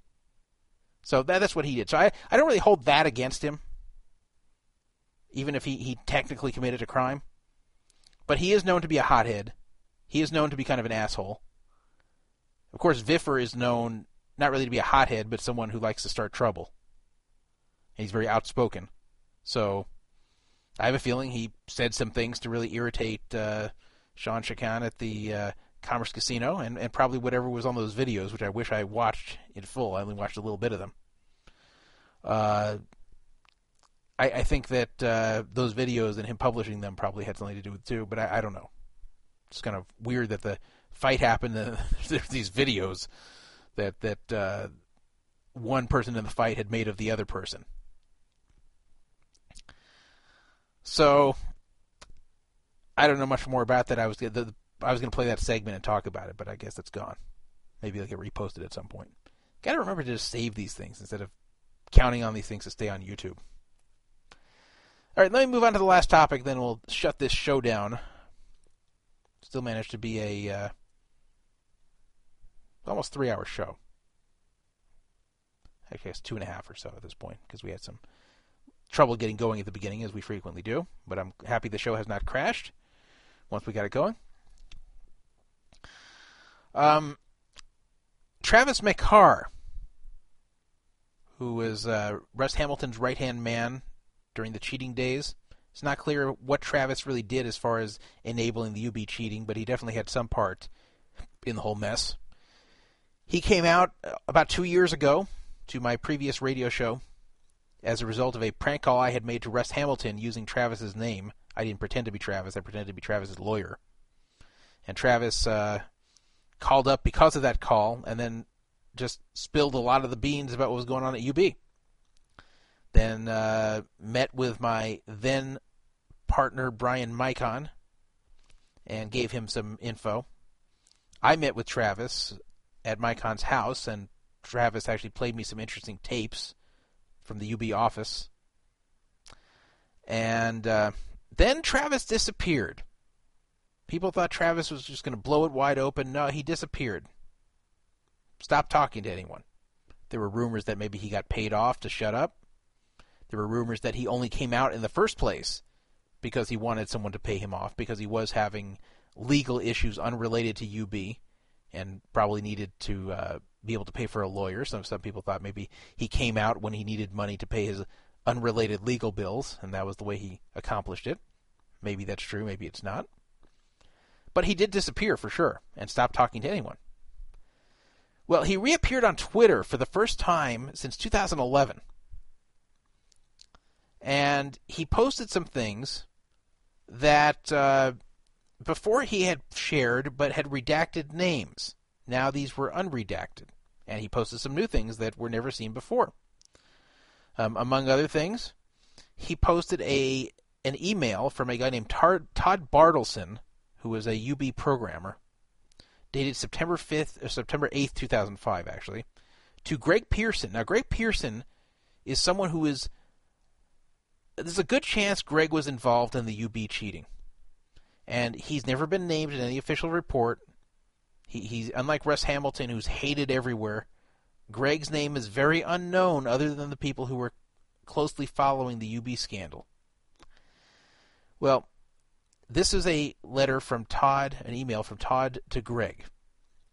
Greg, the reg file isn't a zip since Windows frowns on reg keys being passed by email. There's no password. Now, if you don't understand that, don't worry. Now, I'm hoping Mansour has a zip utility. Have him extract the reg file to his desktop, double click it, and say yes. Blah, blah, blah, blah, blah, blah. That's like a technical explanation of what to instruct Mansour to do. Who's Mansour?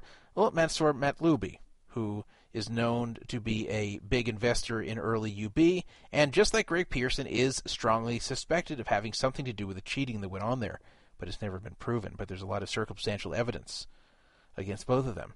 So this is the first time that Mansour is actually named in one of these emails, and this was the attachment was gm.zip. Now, what does GM stand for? It does not stand for gay male. It stands for General Motors. No, it stands for God mode almost surely. God mode, is, of course, the mode in the UB software that allows you to see the whole cards, which was what enabled all the cheating for all those years on UB. So this is a programmer at UB sending an email to Greg Pierson, who was the CEO of iOvation, the company that was providing quote security to UB, on how to give a file to allow Mansour to run uh, the, in God mode. So that was one of the th- things that uh, Travis provided. He also provided a, a weird email, not directly about the cheating, but Greg Pierson to Travis saying, Can you get me Russ's AIM accounts and passwords? At least the password for his PokerChamp94 account. And of course, he was PokerChamp94 because he won the World Series in 94. He pissed me off today. Time for a little payback. So I don't know what uh, Russ did to piss off Greg. This is also in 05. But in November of 05, uh, Greg wanted Travis to give him Russ's AIM accounts to give him payback. Also, uh, there were some emails from Greg Pierson with the attachment divinebet.zip, which again, divine bet is a, you have to think like ultimate bet in God mode, divine bet. Uh, he's also sent some other things. Now, th- this is where it kind of gets weird. Weird for me, not really weird for the scandal. Travis has an existing relationship going back to 2011 with my former business partner Brian Micon of Donk Down. Um, th- this is really a, a hard thing for me to talk about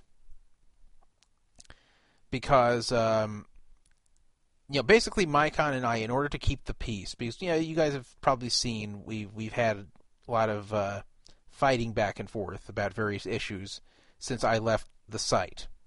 I won't go over them again, but we had a lot of problems back and forth that were obviously quite stressful for both of us, and we decided it was in our best interest for both of us to uh, make peace with each other and and uh, you know be done with it all.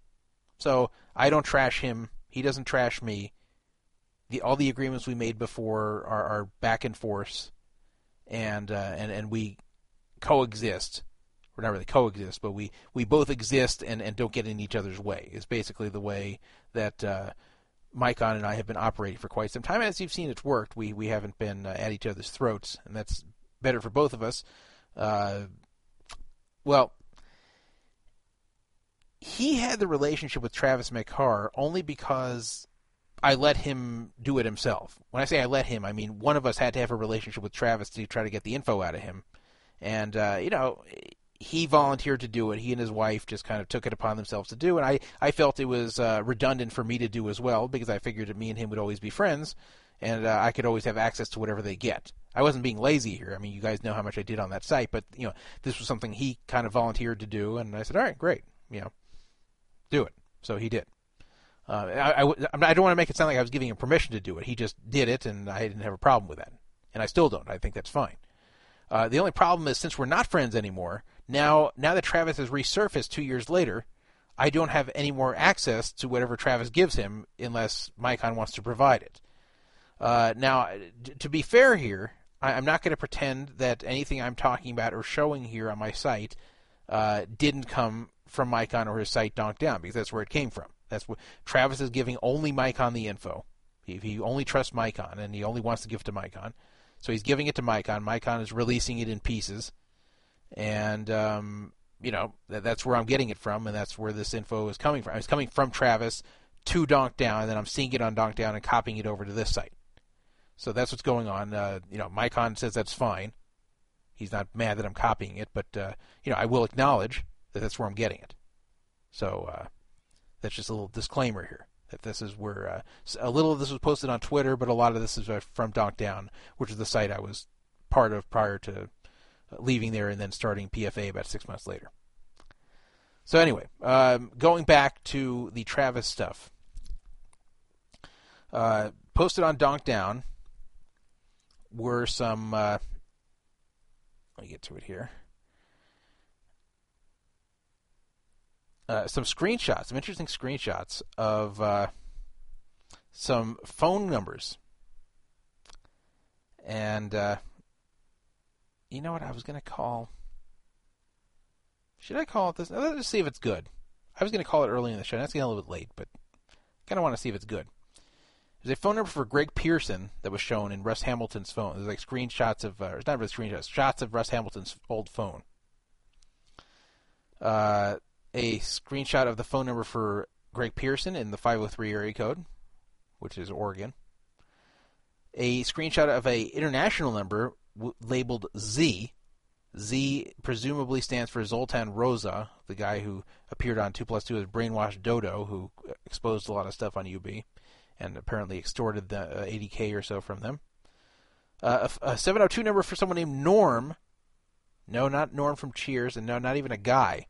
Apparently, a, a, a girl referred to as Norm who dated Russ Hamilton for a while, and he bought expensive expensive cars for her, and some other various cell phone pictures. And then uh, what ended up being a mostly useless thing of uh, a, a log of the installation of God mode, which appeared at first glance to be something interesting but wasn't. And then a handwritten binder of UB accounts that uh, Haley Hintze, who does a lot of good work with a lot of good journalism and exposing AP and UB, even long after most people stopped caring about it, uh, she able she was able to find several more cheating accounts thanks to those uh, handwritten accounts there. Uh, here are some of the names of the cheating accounts uh, Beer to Go, DIAM one two three, I Lend You, Go Gracie, Branson, Stray Cat 1980, Danas D A N A S, Tunica Dog, Vegas Run, Windsor Win, Greektown. These were all cheating accounts that uh, Russ Hamilton was controlling, according to Haley Hintze. And she claims that uh, a lot of these accounts were actually linked to names of people who Russ Hamilton was personally friends with. So presumably to help him cash out. So he, you know, he would cheat under these accounts allegedly, and then uh, when he'd win the money, these would be in the names of actual friends of his that could easily cash out without arousing as much suspicion. Because if it was all Russ's accounts, then you know, maybe they'd wonder in there what's going on. If it's you know ten different names cashing out, it just looks like ten different players who won. So uh, these were additional cheating accounts that that Haley found from the information that Travis has provided. So that uh, you know, Haley's very good with these things. I know some people don't like her, but I, have liked her all the time. I think she does great work, and uh, you know, I, I don't think she's out for personal gain with this or trying to get famous off this. I mean, she and if she does, if she makes a little bit of money off all this work she's done, all the digging she's done by writing a book, you know, more power to her. I mean, she's she's put in a lot of time and effort on this already, and, and has really gotten just about nothing out of it monetarily. She's released like 50 different blogs just to the public for free. She's done more research on this than anyone. Um, maybe Scott Bell, aka Eleven Grover, has done a lot of research too. I'll give him credit as well. But uh, you know, they've those two don't like each other. I wish they did, but they they've both done very good work to uh, expose UB.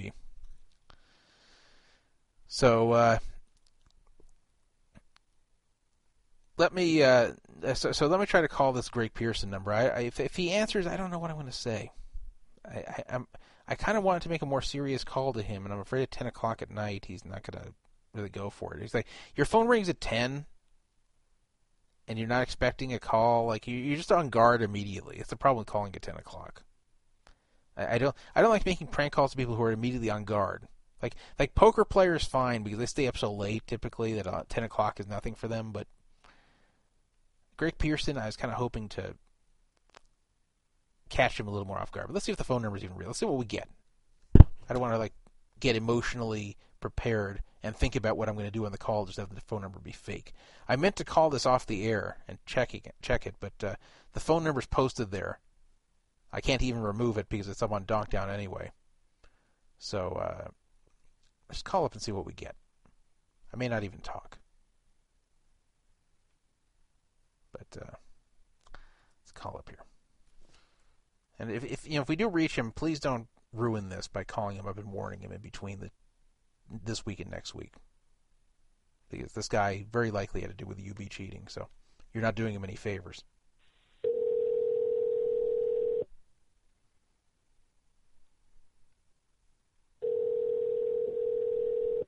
Hmm.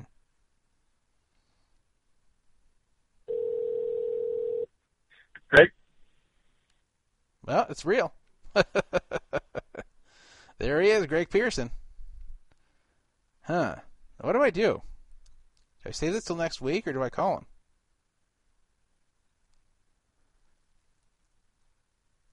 Huh, huh, huh, huh. All these years later, the number's still good. I don't know. People are saying in the chat to call him. I'm kind of afraid if I wait a week that uh, he'll get too many prank calls or whatever. Not even from this show, but just from people who uh, from people who uh, saw the postings on Donkdown and it would probably be copied over to Two Plus Two. I'm just afraid people are going to bother him, and he'll just be on guard by the time I call him next week. I got, I kind of yeah, I made a, a snap hang up, but I'm, I'm thinking I probably should call him now because uh, I, I got to come up with a good premise here. I, I, if I just start off like I'm from Poker Fraud Alert, he's going to be on guard. See if the chat room has any ideas. Which what should I say to Greg Pierson when we reach him? Um, should I? I mean, I could I could try to pretend I'm a news reporter, but then of course he'll be on guard and only say what sounds good. I could try to pretend to be something related to Russ Hamilton. Try the routine that I pulled on uh, on Russ when I called pretending to be Travis's lawyer. Could say I'm Russ's lawyer, and that uh, he wants to come forward with everything. Do a "Where Are They Now" piece. a "Where Are They Now" piece would be kind of funny except it would be more of a joke call. I actually want to see if I can get info here and kind of spook him, you know. So to pretend to be Phil Hellmuth lawyer. That's not a good idea because I have a feeling Phil and him are still friends. Uh, I know they were good friends at one point. Phil may, may not even be aware of what Travis's involvement was. I mean, nobody knows for sure what Travis's involvement was, but uh, it looks pretty suspicious from everything that's been posted. From everything that I've seen from uh, Eleven Grover, from Haley Hintze. Um, have to say, it doesn't look very good for Greg. Maybe I should. I have to think he and Russ are probably not on that good of terms right now. So maybe that's maybe that's the way to go. Let's pretend to be Russ's lawyer. And uh, the, the problem is, why is Russ's lawyer calling at ten o'clock? That's why I wish I wish I didn't call at ten o'clock. See, someone said pretend to be Brad Booth's cousin. That that'll put him on guard because it's known that Brad Booth hates UB. Like he gets a call from someone that's known to be hostile or representing someone known to be hostile, he'll immediately clam up. You need to have someone who's like representing someone. I, I think Russ Hamilton's lawyer would be the best uh, like a new lawyer Russ Hamilton. The problem is lawyers don't work at 10 p.m. typically. I could say I tried to call earlier and didn't reach him. That Russ told me I could reach him at night. I mean, I'm just afraid if I leave this till next week, that uh, this will be ruined by then. Even if people who listen to this show don't ruin it. Someone's saying just call as myself. I have a feeling if I call as myself, though, number one, he won't tell the truth. And, and number two, he'll just get off the phone with me. Say, I, I, have nothing to say, I have no comment. And then I can't call him back. I, I think I can make like one call to him. One, I can talk to him once, and then next time I, I call him, it, it's not going to work. Like I can't just keep pranking him every week. He'll be wise to it.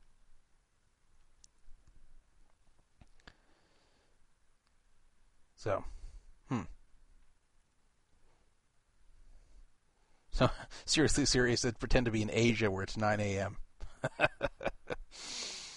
why would Russ Hamilton have a lawyer in Asia? Or anybody having to do with it have a lawyer in Asia? You know, I'll just call him up and uh, say that I uh, represent. You know, I think I'll use the Travis Makar thing so that Russ is concerned. That's what I'll do. I'll, I'll be Russ's lawyer and say that I'm concerned about what Travis has been posting and how this is going to affect both Russ and him. See what I get from him. Here we go.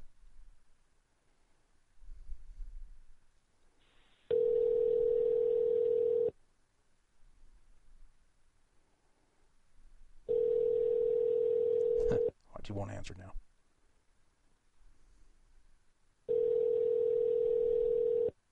Jeez.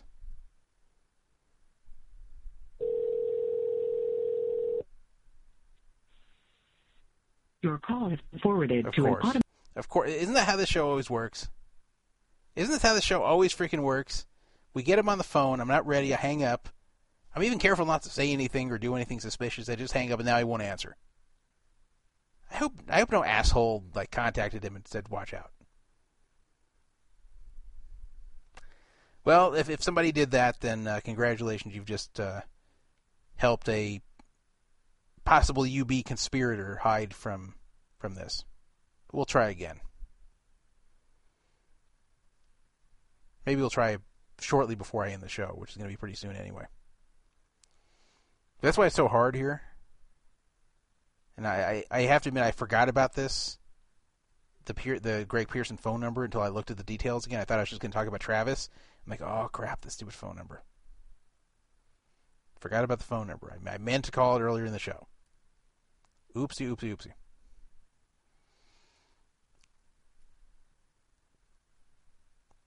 call somebody else here who wants to talk, unrelated to this. Seriously serious. Hello. What? Hello? Who's who's calling me? This is uh, Zach from Quad Jacks. I decided to pay you not just fifteen hundred, but the entire three thousand. It's about damn time. Yeah, actually, uh, more than three thousand. I'm going to give you one million dollars. oh man! Hey, thanks for uh, thanks for making that call last last week and revealing some new information about the snake in the grass that uh, was very useful to me. Yeah, I mean, I, who, who knew that? Uh, you thought the whole time it was one thousand, it was really three thousand. So you're like, uh, you're like, hey Zach, what about the difference there? And he's like,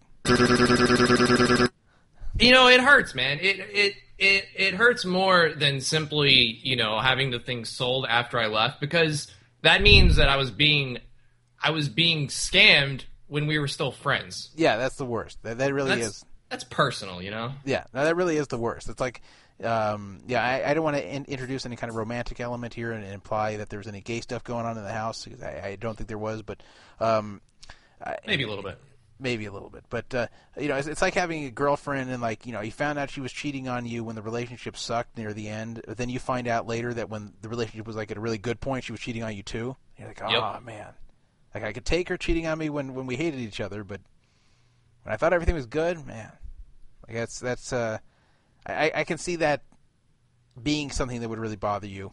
Not you know, not even just the money, but that you thought you really had a friendship with the guy at the time and. uh even then, you know, he was trying to hustle you out of money. It appears. Right. So, uh, I you know, I wasn't planning on uh, writing the whole blog and and you know shining a huge light on it. I was kind of thinking about it, but it wasn't it wasn't a solid plan. It was actually after that phone call I was so mad and pissed off But I was like, you know what? Fuck it. I'm just gonna tell everybody what happened, which I did. I think the very next day. Yeah, I think it's fine, and um, I, I think it's good whenever somebody scams somebody else in, in the poker community. I, I think it's good to call them out just so people know not to deal with them in the future, just so they know, so it saves other victims, uh, so it saves you know, especially people who are good at uh, coming off as likable and trustworthy and uh, and good guys. You know, you, you those people can draw others in who are trusting, and then uh, get screwed. And if all it takes is a warning from from one person about something, and it can really make people see everything differently. It's like I remember I, I had a I have a friend who uh, runs a particular business. I, I, won't go into detail, but uh, this person runs a particular business, and and one of the competitors was filling up a review site on the internet with just total bogus reviews praising his own business. Just completely obvious fake reviews, five, five star, five star, five star, five star, over and over. And he says, yeah, what it's a pretty I, common thing. So, so he says, "What do I do about this?" And I so I, I went and took a look, and it was 100% certain that this place was uh, was putting shill reviews in there. And like almost all the reviews were shill reviews. So I said, "Here, give give this to me." I took the computer and I typed in, you know, gave it one star, star, star, star, star, star, star. Attention! All reviews here are fake, and then I typed in all the reasons why they're fake, and you know the different things that they were all similar, and the, yeah, I, I I laid out my whole case there, hit enter, and I said, "There you go. That that'll kill this one review." will kill all the shill reviews because now all of them are tainted. Now every five five star review is tainted because one bad review is telling everyone that the rest of them are fake, and that's all it takes is one making everyone scratch their head. Going, hmm, okay, I see what's going on here. So that's that's all it takes. And, well, uh, if you're well, hold on. I mean, if if you're talking about like Google reviews or Yelp or something like that, sometimes people don't actually read the reviews. They'll just look at the average star rating. You're right, So if it's- right. I- if it's I- still like a 4.8 or a 4.9, I- yeah, those shill reviews are still. yeah, yeah, I understand. I understand where they're serving some purpose, but but uh, but still, Anyone who reads that though will get Yeah. blown away and say, "Whoa!" yeah, once someone, clear. yeah, that's the point. Like once someone sees that, then it just kills. It doesn't matter if you have hundred shill reviews in there. It's just a, it it ruins them all. So similar, if there's one credible accusation against someone for for scamming, it, it really can make the difference about whether they ever get trusted by people. And, Well, yeah, I mean that was part of my thinking too. You know, because I wrote in there, "Be careful." I'm, you know, I warn people against doing business with this person, and I feel that if if one person gets saved or you know avoids getting taken in, then I would feel very good about that. Although I've been taking, uh, I've been receiving some criticism for the way this has been handled. I saw Uh, the Some, criticism. ruffled, some feathers have been ruffled. Yeah, I saw some people were on, on two plus two were giving you a hard time, but there were a number of people in your corner actually. So I, Yeah. there were definitely more people on your side, especially when the snake in the grass showed up, tried to discredit you, refused to answer any of the valid questions, and, and really refused to discuss the main issues, and uh, and then ran off. I mean, that, that was obvious to everybody with a brain what was going on there. And, Well, I did. I did some further analysis on what he posted, and I came to realize that I believe he was trying to negotiate. He was talking about that uh, that article that he put on QuadJacks, all about the view botting, and he mu- he must think that's terribly embarrassing for me, and that I that I lose sleep at night over it. And I, I think he was suggesting that, hey, you know, we can talk, and maybe I'll take this article down, and you take your article down, and we'll call it a day. Yeah. you know, and, uh, and we'll just settle it like that. And that's why I was saying, look, if you're not interested in paying, then I don't even want to talk to you which um, you know I, I didn't get a response to that. And by, by the way, someone's asking the chat. Is that related to? I think the person who won the free roll tonight uh, is asking, "Can I ship it to him on America's Card Room?" The answer is no, because I have no money there. I don't have account. I have no account there even. So I I I'm not shipping any money on any poker rooms because I don't play online poker now. So I just uh, I have no money on online poker sites, and uh, I will ship it to you on PayPal. If you don't have PayPal, I, I can send you a check, but I, I can't do it on America's Card Room or anything else unless you get someone else to send it to you there, and I pay them back on PayPal or something. That's just uh, Yes. As the champion of the one drop poker fraud alert free roll, the big one, I, I can confirm that uh, I got direct payment to PayPal straight to the bank, cash and envelope, done deal. and, and you know the the uh, by the way, just in case you don't get paid by me, I guarantee it's not because I'm rolling you or uh, or don't have the money. Uh, it's it's because I forgot. Sometimes like uh, sometimes I'll get your PM about it like on my phone where I can't do anything about it, and then I'll say, oh, I'll get to this later, and then I forget. Like uh, or or especially people who request checks. Like if I'm not in a place to write a check when I receive the message, then I say, "Oh, I'll do this when I get back," and then I don't. Like that's that's what happens sometimes. So if I've forgotten you, don't be embarrassed to ask me again and remind me. Uh, I'll definitely pay you. I, I really will pay everybody, and and uh, want to pay everybody. So uh, I think they trust you, Jeff. yeah. So so anyway, um, So anyway, Zach's uh, Zach's napping it out. He hasn't been back to the thread. He hasn't been active on Twitter. I, you know, I think he's uh, expecting this to blow over, and he might be right. It probably will. I don't think people are going to uh, complain about this forever. yeah, it will die down, but uh, So yeah, I, I don't I expect I expect no resolution to come by. it, it can it can uh, bump every so often. You know, the, the it, can remind people every so often. You you can even bump it yourself, or you can get other people you know to bump it. I I, I think that uh, it's good that this is out there, and especially the 3K and 1K thing. Otherwise, uh, without that, even though I, I completely agree with you on everything you've stated about it. Um, the thing about you did 90% of the work and then he did 10% and then sold it and then didn't contact you. I mean, these are all shitty things, but they're not as just blatant and black and white as telling someone that they're working for half you know half whatever the sale is, telling them the sale is 1k when it's really 3k. I mean that's just you can't That's get around the rub that. right there. That, And- that is definitely it. Unless you can deny that conversation ever occurred. And since he didn't deny it and, and, and seems afraid to deny it and just avoids it, I mean that really looks makes him look bad and really makes it look like everything you're saying is true. Well, So- listen, I'm not going to go into too much detail here, but that can be corroborated. That's pr- yeah, that's probably why he won't uh, deny it out there. And that's why I don't even know That's why he, lie you get caught in. Yes. Yeah, that, that's why that's why he ran away from it. Probably is because uh, Probably. I mean, I don't know. He could have just lied. He could have just said, uh, "I never said anything about 1,000. The deal was 3,000 from the start." Because I don't know. He probably wouldn't have gotten caught in a lie. The the uh, the party that that is aware of of these circumstances probably doesn't want to talk about it. So someone said I should call up uh, Greg Pierson and say um, Zach. oh dear. That's it's too bad that Greg didn't answer the phone. I, I guess I'll try him one more time here before I show, shut the show down. And uh, though it's now gotten to be ten twenty, which is even later. But uh, While I'm here, Todd, I, uh, I was talking about this in the chat. Uh, a story that I thought was interesting that I saw on Two Plus Two recently about some cheating at the Partouche Poker Tour in Oh, 2000. yeah. And some some people are telling me, no, no, that's old news. Everybody knows about that. But this is different. This isn't about the guy with the media pass that was looking over the shoulder of his of uh, of his buddy's opponents and signaling to him what his opponents were holding. This is a different incident altogether, where two players at a final table uh, were were signaling their hole cards with uh, a quite elaborate system of hand signals. Like you know, you touch the top of your head, it means you uh, that signals an ace. Your forehead uh, signals a king. I think your eye signals a queen. Your nose is a jack, and so forth. Somebody somebody paid so close attention to this that they decoded the whole system of signals, and then just ran the tape of the whole tournament, and you can just see them signaling king jack, king Wow. king, ace king. that, that's insane. inter- That's interesting. That's, I see this up on two plus two. I'll, I'll actually post this. This was posted by KevMath. Shout out to him. This uh, KevMath. Uh, I I have to, him to thank for uh, number of people finding Poker Fraud Alert and for a lot of people uh, reading some of the uh, some of the more important posts and articles I've written on my site uh, because he has like 12,000 Twitter followers and is very well respected, and uh, he retweets things that he thinks are notable that that I post. So I, I definitely love having uh, Kev Math do that. But he's the one who posted this up. But he found it through Twitter, and he posted this on Two Plus Two, and I'll I'll post it up on my site. Definitely uh, interesting. I haven't watched it yet. I did uh, read about it, but I didn't get around to watching it.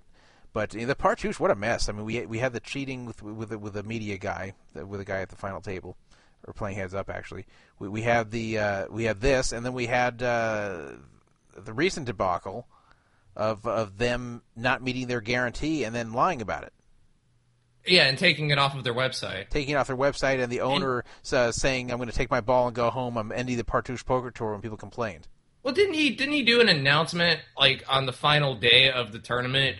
Yeah, basically, you know, saying "screw you guys, you're all a bunch of jerks." Yeah, it was. And it was funny. At one, at one point, he said, uh, "You know, maybe the website said some things, maybe it said some other things." Like, so he was, like, he's just discounting, like, "Yeah, maybe the website said we had a guarantee. Big deal." Like it, it was it was unbelievable, and he yeah he was bragging about uh, how good he's been to poker and how good he's been to everyone, and that uh, the, he's closing the Partouche Poker Tour because of this. You know, How, how dare people try to enforce the guarantee that they're coming to play for? So Right. that- I mean, what a what a freaking mess! And someone posted in the two plus two thread. Uh, I don't know if this is true. I have worked in a Partouche casino, and collusion was usual in tournaments. Nothing was ever done, uh, even when the cheating was clear and reported by the dealers. So preferential treatment was what I got from that. Uh, that if, it, if if French players were ever um, suspected of cheating or were blatantly colluding, then they would typically side with the um, you know with, with the French players rather than visiting tourists. Yeah, yeah, it's it's a disaster over there. So that's uh, um, There's some people in there, and I don't know, this might be kind of offensive, but there's people in there saying that in certain gaming communities that the French are very well known for having very little ethics when it comes to fair play and cheating and things like that. yeah, particularly like in the StarCraft community. Maybe Yeah. it might- be part of their culture. I don't know. Yeah, I don't know. I, I, I, you know, I don't know much about StarCraft. Actually, I've never, I've never much been much of a like a gamer like that. I've, I, I played like, like video games as a kid, like like eight, old '80s video games. I never got into like the real, like multiplayer gaming. I, I played Doom a little bit and things like that with other people. But I I've played some. I used to play um, a, a Warcraft mod called Dota quite a bit, and I don't like it. I mean, it was fun, but I hate playing on teams, especially if you don't have a group of friends that you can play with all the time, and if you're uh, meeting random people in these uh, game servers. Because it's so frustrating when your teammates are idiots and lose games for you, and there's really nothing you can do. It's extremely yeah, I, I felt frustrating. that, I felt I felt that way too. I, I felt like, uh, yeah, I, I always kind of hated team play for that reason. I agree. It also sucks to be that guy Yeah. who's the worst on your team. Everyone screams at you.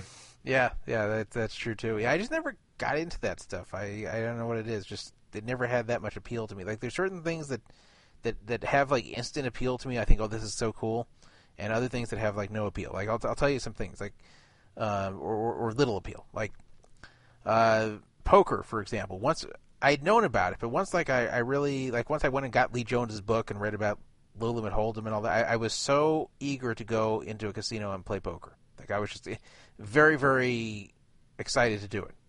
Um, I felt the same way after I picked up small stakes hold'em. yeah, and then uh, you know, party lines back when I started calling those in the '80s. I, th- I thought that was so exciting to call up and talk to these random people on the phone that way. Like I, I really was into that. Uh, computer bulletin boards, kind of the the precursor to the, uh, the the current internet. That that was another thing I was uh, when I heard about this from a kid that I met at camp.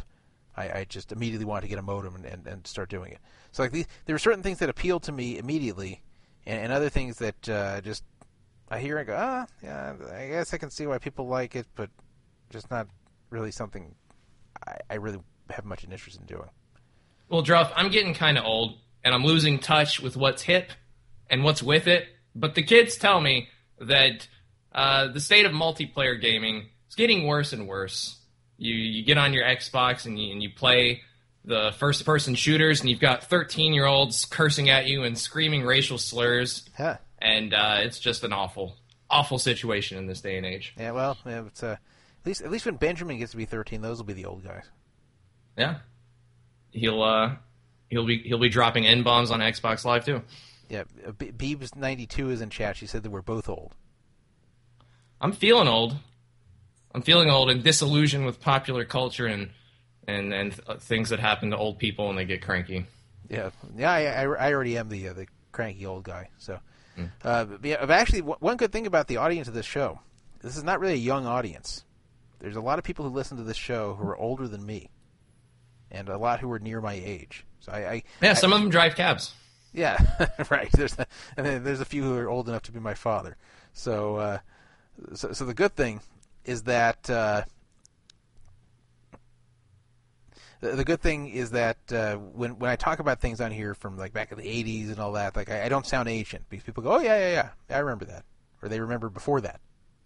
So, um, bad guy. I would like I, I'd like to submit a brag uh, while I while I'm still here, and announce that I want a pair of Beats headphones at PokerStrategy.com for a contest they had for best poker song. I just stumbled upon this thread one day and saw that there was a contest for best poker song. I was like, huh, I uh I made a few poker songs. Maybe I can win this thing. Oh wow, that's that, I, I I go into the thread and I was kind of being uh, tongue in cheek, dickish about it. I was like, ah. I, I, I made uh, about 17 poker songs. Some of them are pretty good. Should I just post them all here? so, so which one won the contest? I don't know. Okay. I, I was just declared the winner. Some people are upset because I didn't even submit anything. I didn't uh, I didn't write a new song for the contest, but I don't care because I won the Beats headphones. So congratulations to me. Yes, someone's asking in the chat, how is my diet going? I, I committed, uh, I think it was two weeks ago, two or three weeks ago. I think it was two now. Uh, that I was going to try to lose weight. I believe it is two weeks. And my goal was to get to 200 pounds by the time the World Series comes in late May. I was 230 when this diet started. I'm now around 225. Reason I have not bragged about this is because uh, first five pounds can easily be water weight or can just nat- be naturally natural fluctuations. I actually have lost that by itself, not doing a damn thing, and then it, it comes right back. So uh, the only time I was pissed at myself for it coming back was when I got really sick in 2010, hardly ate for a while, and lost 10 pounds that actually stayed off for a few months, and then I took it for granted and it, it came back over time. So uh, if I ever get really sick again, I'm going to appreciate the weight I lose. I'm not going to let it. I, I, I, I'll be honest. I haven't been keeping up with that thread because it's mostly full of unsolicited weight loss advice and arguing over counting calories and Yeah, things that don't things that don't interest me at all. But I'm curious, have you been uh, have you been sticking with it with uh, you know cutting down on the sodas and all that? Yeah, yeah, I have, and I, and I, you know, I have to say, it makes me unhappy. I like, I there are so many times a day I, I think about, boy, I really want to have some kind of like flavored drink. I, I want to have soda. I want to have an orange juice. I want to have a, a Snapple. I, I really want to have something like that. I really, really want to, and then then I don't. I force myself to drink water. I feel very unhappy during the day when I hardly eat. I, I feel unhappy, but uh, How, how about juice? Like real juice? no, that's that's full of calories. That's what sucks. Really? Yeah, that's what sucks. I, all these juices have so many calories. It's terrible. Like even even the hundred percent juices do? yes, that's that's what's so bad. Is that uh, I, I believe me? I wish I could just drink those. I, I wish I could. Sit, I mean, I, I could do without the eating as much. I, if I could just sit and drink this stuff all day, I'd, I'd be fine. But you can't. They they have. So you can't even you can't even eat fruit then? that's different. How's it different? It's the same thing. No, because it actually takes a number of those to make the juice. Oh, okay. but uh, you know, like, uh, but uh, um, yeah, like like orange juice. Everyone thinks orange juice is so healthy. Well, it does have vitamin C, but it's got uh, more calories than Pepsi. I'm seeing some helpful suggestions in the chat here. How about tea?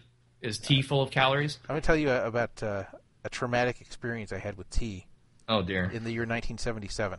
okay, this will make me sound old to Beebs 92, since I'm talking about the 70s. But uh, 1977, I was uh, swimming in the summer at a pool of. Uh, my, we didn't have a pool, but uh, one of my mom's friends did, and we'd go over in the summer, and I would. Uh, my mom would hang out with her friend, and uh, I would swim in the pool, and their kids would swim.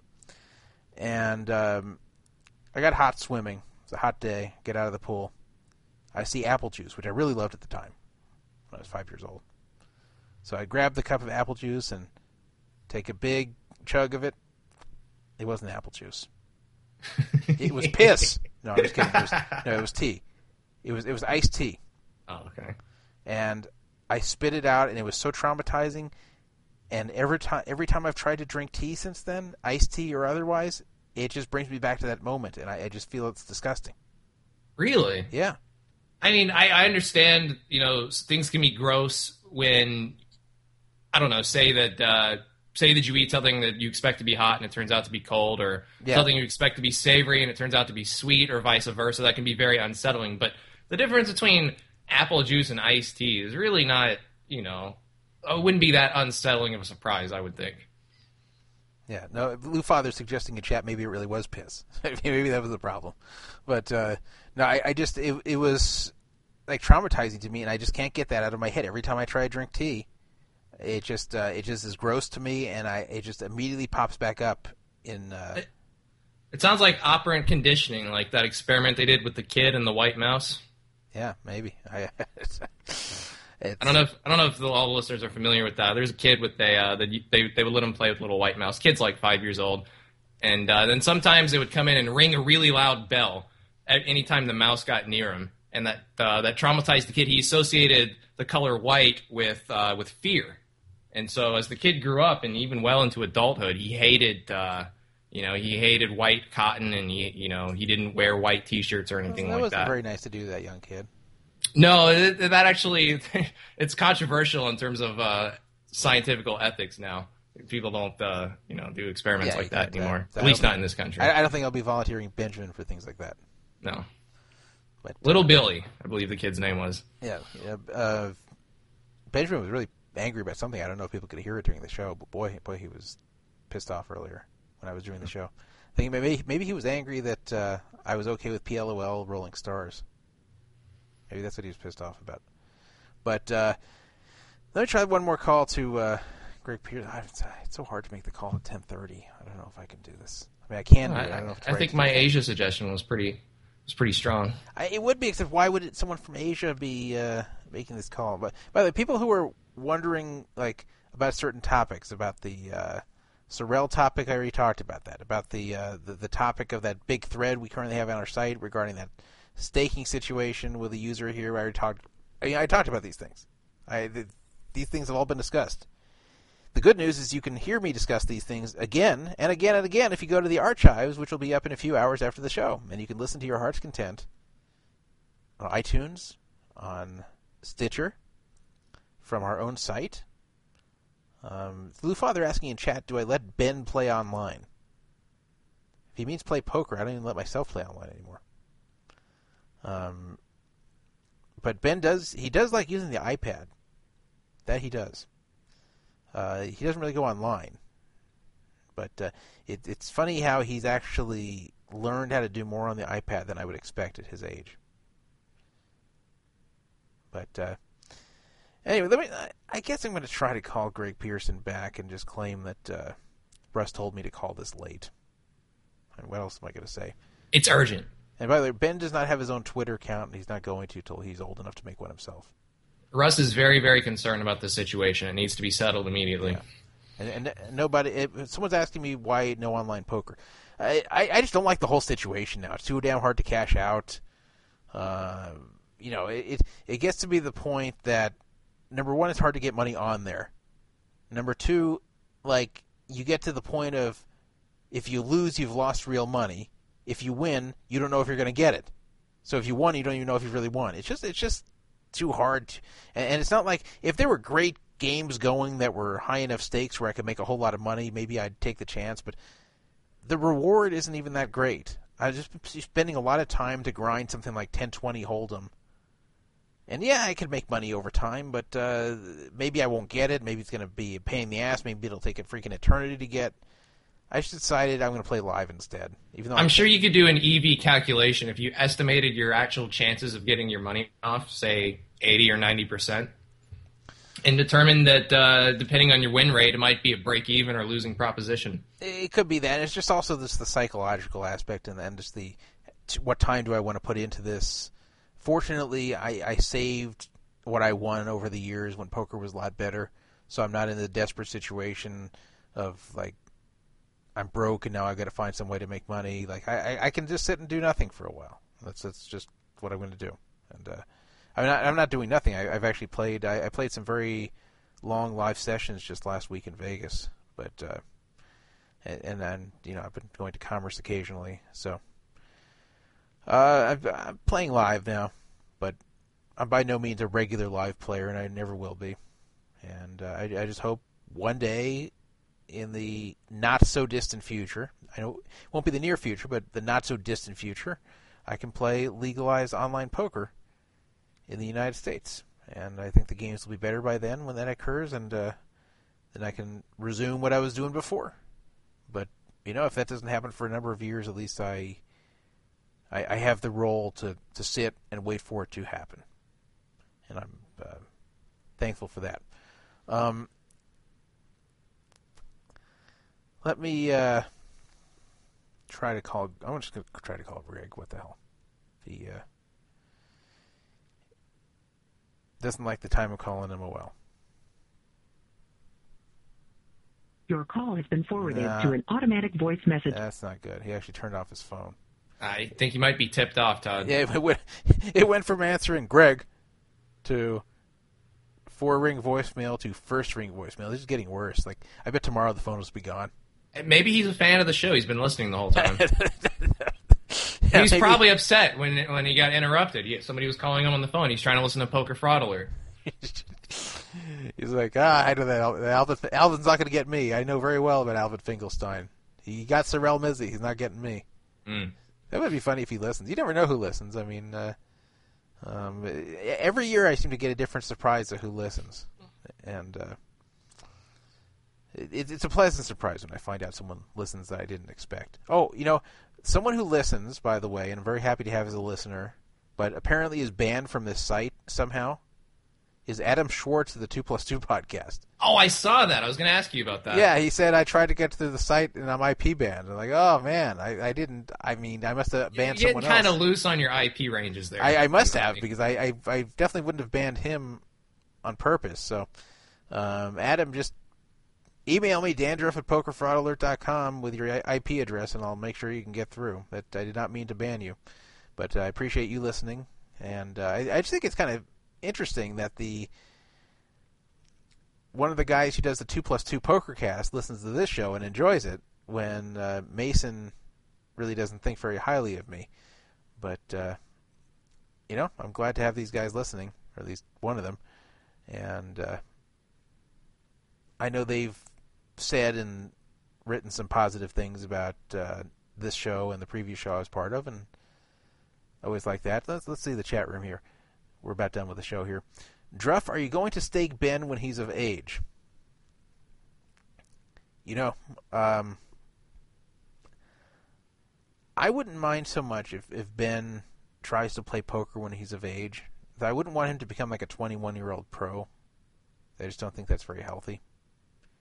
I, I know some people manage it, but I just I'm just I've always felt that you need to be a little bit older to handle it. I know there's some young people who do who handle it fine, but a lot of them don't. So I'd really want him to like get a real career going, and then when he's over 30, if he wants to be a pro poker player, then fine. So if he's I- 28 and he, he wants to do it, you're just going to tell him no? Uh, I don't think I'll have much to say at that point. Yeah, that's what I'm saying. But uh, you know, uh, the, the, I wouldn't mind him playing occasionally, or playing recreationally, or whatever. Like I think it'd be cool if both me and him were in the same World Series event. But uh, I, I don't know if his mom will like that. I don't know if she if she would want him. to I mean, she's fine with me being a poker player, but I, I, I don't I don't know if she wants Ben to uh, follow in those footsteps. But we'll see. It's a long way away. Uh, when Ben is able to play the World Series of Poker, I will be 60. So Damn. that's that's a long way away. In fact, uh, the sad thing is I can actually play the seniors event nine years from now. But uh, that's wait, only wait, what's the minimum age? 50? it's 50. Yes, it's only because they they made it 50 because they want to get a whole lot of entrants. I, I don't consider 50 a senior. They don't let uh, they don't let younger people enter the seniors event, do they? No, Like they- you know, you're the way they let the men enter the ladies event. No, because you're allowed to discriminate with age against young people. Because the theory is that young people will get to be old eventually, but old people can't be young again. So you're allowed to say only this age and up can can play this. I I think the theory is that old people vote, and they don't mind age discrimination. You know, one of the guys who uh, finished second in the seniors event a number of years ago just tortured me at the Limit Hold'em shootout last year, or I guess in 2011, not last year.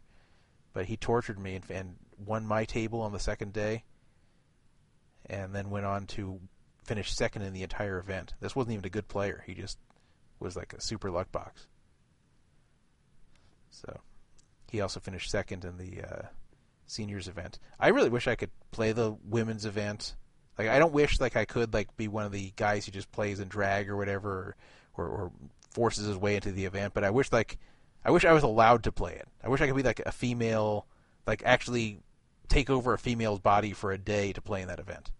Well, I mean, that can kind of be arranged Uh, I mean, wait. if you really, really want to play in it. Well, no. I mean, you could you could try. If you're really dedicated to being a woman. I don't know. You, I, I, I I don't think I'd be a very convincing woman, no matter what. Well, you know, there's uh, there's hormone therapies and such available. I, I just think I, I think that even just my height by itself would be a killer.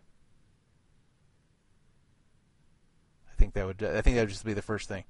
It would, it would just kill me. I, I don't think you know some people could could pull off being a convincing woman. I don't think I could. Especially as you get older, I think it gets harder and harder to be like a convincing tranny. You remember when Phil Laak wore that costume at the main event where he looked like an old guy? Yeah, yeah, yeah. I, I, I think they might have changed the rule for that, but it would be possible for someone to be a very convincing woman to uh, to enter that event and not get caught or discovered by by the fellow players. Well, as long as they didn't talk. Right. Yeah, you could covertly infiltrate the ladies' event. and maybe the only way you would get caught is if your chip counts get updated by Poker News Yeah, or something. I- and they I- see that your name is Roger. I don't know. It's very hard for a guy to actually, in person, be a convincing woman. Like you, you can do it for pictures, maybe, but like like in person, even if you don't talk, it's very hard to not be seen for what you are. That you're really a man. Uh, now, maybe in that event, you do have one edge in that a lot of the women who play it are really ugly. So maybe you could pass for like a really ugly woman. Maybe those think like you're like a lesbian. Like, someone said on two plus two that uh, PLOL looks like a lesbian. In fact, he mentioned that. So may- maybe he could pull it off. He could he could just be a lesbian. And they're really they're really going after him for his appearance. I don't see Well, I don't yeah, see gonna- what looks so bad about him. I'm gonna I'm gonna say something uh, that he'll be happy to hear, and that is, I showed PLOL's picture to my girlfriend, who, while she is not attracted to younger guys, and she's not just saying this for my benefit, she really just isn't into young guys. Uh, she said that that she thought he was cute. That uh, she says like you know I not like someone I'd want to be with because he's so much younger, but uh, but you know as far as like a young guy goes, I I- think he's cute. She said about PLOL. So my girlfriend actually uh, thinks PLOL is attractive. Could you uh, could you show her some pictures of me and uh, get an opinion for me? I, you know I only have one picture of you, I think, and it is, was is it that terrible camera phone picture? It was it was yeah playing or, or Yeah. the, the interview or something with actually I think I have two like you interview with, some girls after that like fake final table thing and also you Oh yeah, yeah, yeah. I think that's I think those are the only pictures I have of you. Uh, and I, all I know is like that you're like you know, in your twenties and, and skinny Yep. and uh, I, I- and I kind of remember those pictures. I, I think I'd recognize you if I saw you around, but I maybe not instantly. I'm a very handsome man, Todd. Okay, I'll, I'll keep that in mind. I'm dashing. I'll keep that in mind. And uh, you know, may, maybe you can do. Maybe you can try to get in the, the women's event. I you know I mean that could be doable. I've never tried that, but uh, I think you'd have a better. sh- Well, how, how tall are you? I, I might be able to pull that off. I'm six foot zero. Uh, see, that's gonna be tough too. It's yeah, it's a little too tall. I didn't know if you're that tall. Yeah. So once you once you're that tall, you stick out. Like even a, a, a woman who's who's a legitimate woman who's six foot, like when she walks around gets stared at uh, because she's so tall. So uh, I, I think you'd be able to pull the thing off better than me, but uh, the the height might be a killer. I don't see why height is such a big deal. I feel awful for the really short guys who apparently women are just not attracted to, and I, I definitely don't understand why tall women are somehow undesirable. I don't think they're undesirable. I'm saying that that, that uh, if you're trying to A pass lot, as well, a woman, a lot that- of people feel that they are. A lot of people don't like dating tall women. Lot- it's because I think a lot of them are guys who are shorter that just it just feels weird to them, and I, I, I can't describe whether it would or wouldn't because being six two, I really never run into women who are taller than me, but uh, um, I, I think that's what it has to do with, not not so much uh, they find them unattractive. I, I I've known some guys who really don't like tall women, but I, I've also known other guys who really really like tall women. Yeah. So it, it's uh, it's it's a mixture there, and uh, but I'm saying as far as if you're trying to pass as a woman when you're a man, I think that's already a, something that makes people think, oh, I wonder if that's a man when the person's really tall. That's like where where if you're not, if you're five foot six, then uh, that won't jump out as easily. And uh, Um, let's see. I, I- I don't know if we have uh, have much more here. I, I hope nobody tipped off Greg Pierson. That'd be very sad.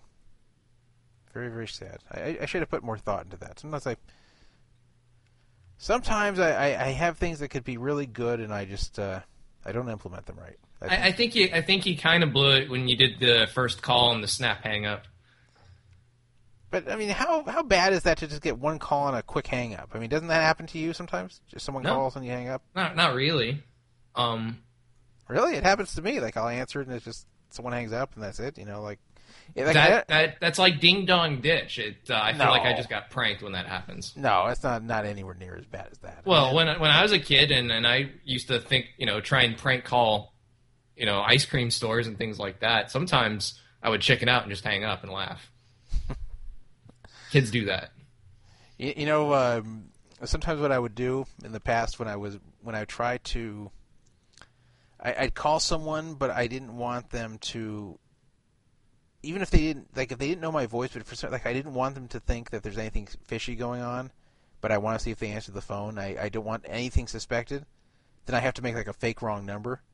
And what I usually do is like a fake Mexican voice. And Then I ask for, for Rosa or Jose, or Jose or something. And then uh, when they say they're not there, I say sorry, so, they don't think there's something wrong. Yeah, uh, that's that's a far better. Maybe I should have done that to, to maybe Chico Loco should have called uh, Greg. Yeah, yeah. No suspicions get aroused. Well, Chico Loco wouldn't fly because he's clearly a fan of the show. Go, hey, can I speak to Rosa, please? Eh? She ain't there. What number I got? What number I reach here? Oh, I got the wrong number. I sorry. Something like that, just instead of just a hang up. Yeah, for for a guy that's uh, lived in California, Yeah. I'm not impressed with your Mexican accent. You know, I used to do it better when I called party lines and had a lot of Mexicans on there. I, I fooled them. They believed I was. They believed I was one of them. Anyway, um, it is 10:50 at night. I didn't expect the show to be this long, but what the hell? No, I'm not going to call Greg again. I'll try next week. And uh, I know people want a Chico Loco call to end the show, but I just can't do it, especially after uh, Chico was just criticized by Serious and Serious here. Anyway, people, thank you for listening. Even though we don't have a real co-host this week, we had uh, Pokerati Dan some of the time, Serious and Serious at the end. The rest of the time, it was just me ranting and uh, An ensemble cast. an ensemble cast, even Bad Guy 23 in a surprisingly calm mood. We will be back again next Tuesday. A lot of people say, "Hey, I, I don't know when is radio." I know we jumped around for a while, but it's uh, it's been on Tuesday most weeks recently. I know last week it wasn't, but for the most part, it will be Tuesday, seven o'clock Pacific time, with a free roll of around fifty dollars, sometimes a little bit more, occasionally a little bit, little, little bit less, but we will have a free roll. We will have the shows. What about Brandon? I hope we'll have him. What if we don't have him? Then I will have to think about the future of this show. But I'm not going to shut it down completely. The show will ex- continue existing in It must form. go on.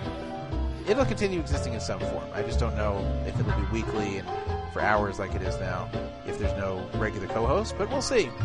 Maybe Brandon will come back, and if he doesn't, maybe we'll get another co-host.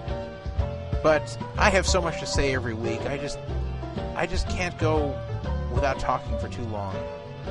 So that's why the show will continue. Thank you for listening, everybody. Seriously, would you like to do the honors? Shalom, Braj.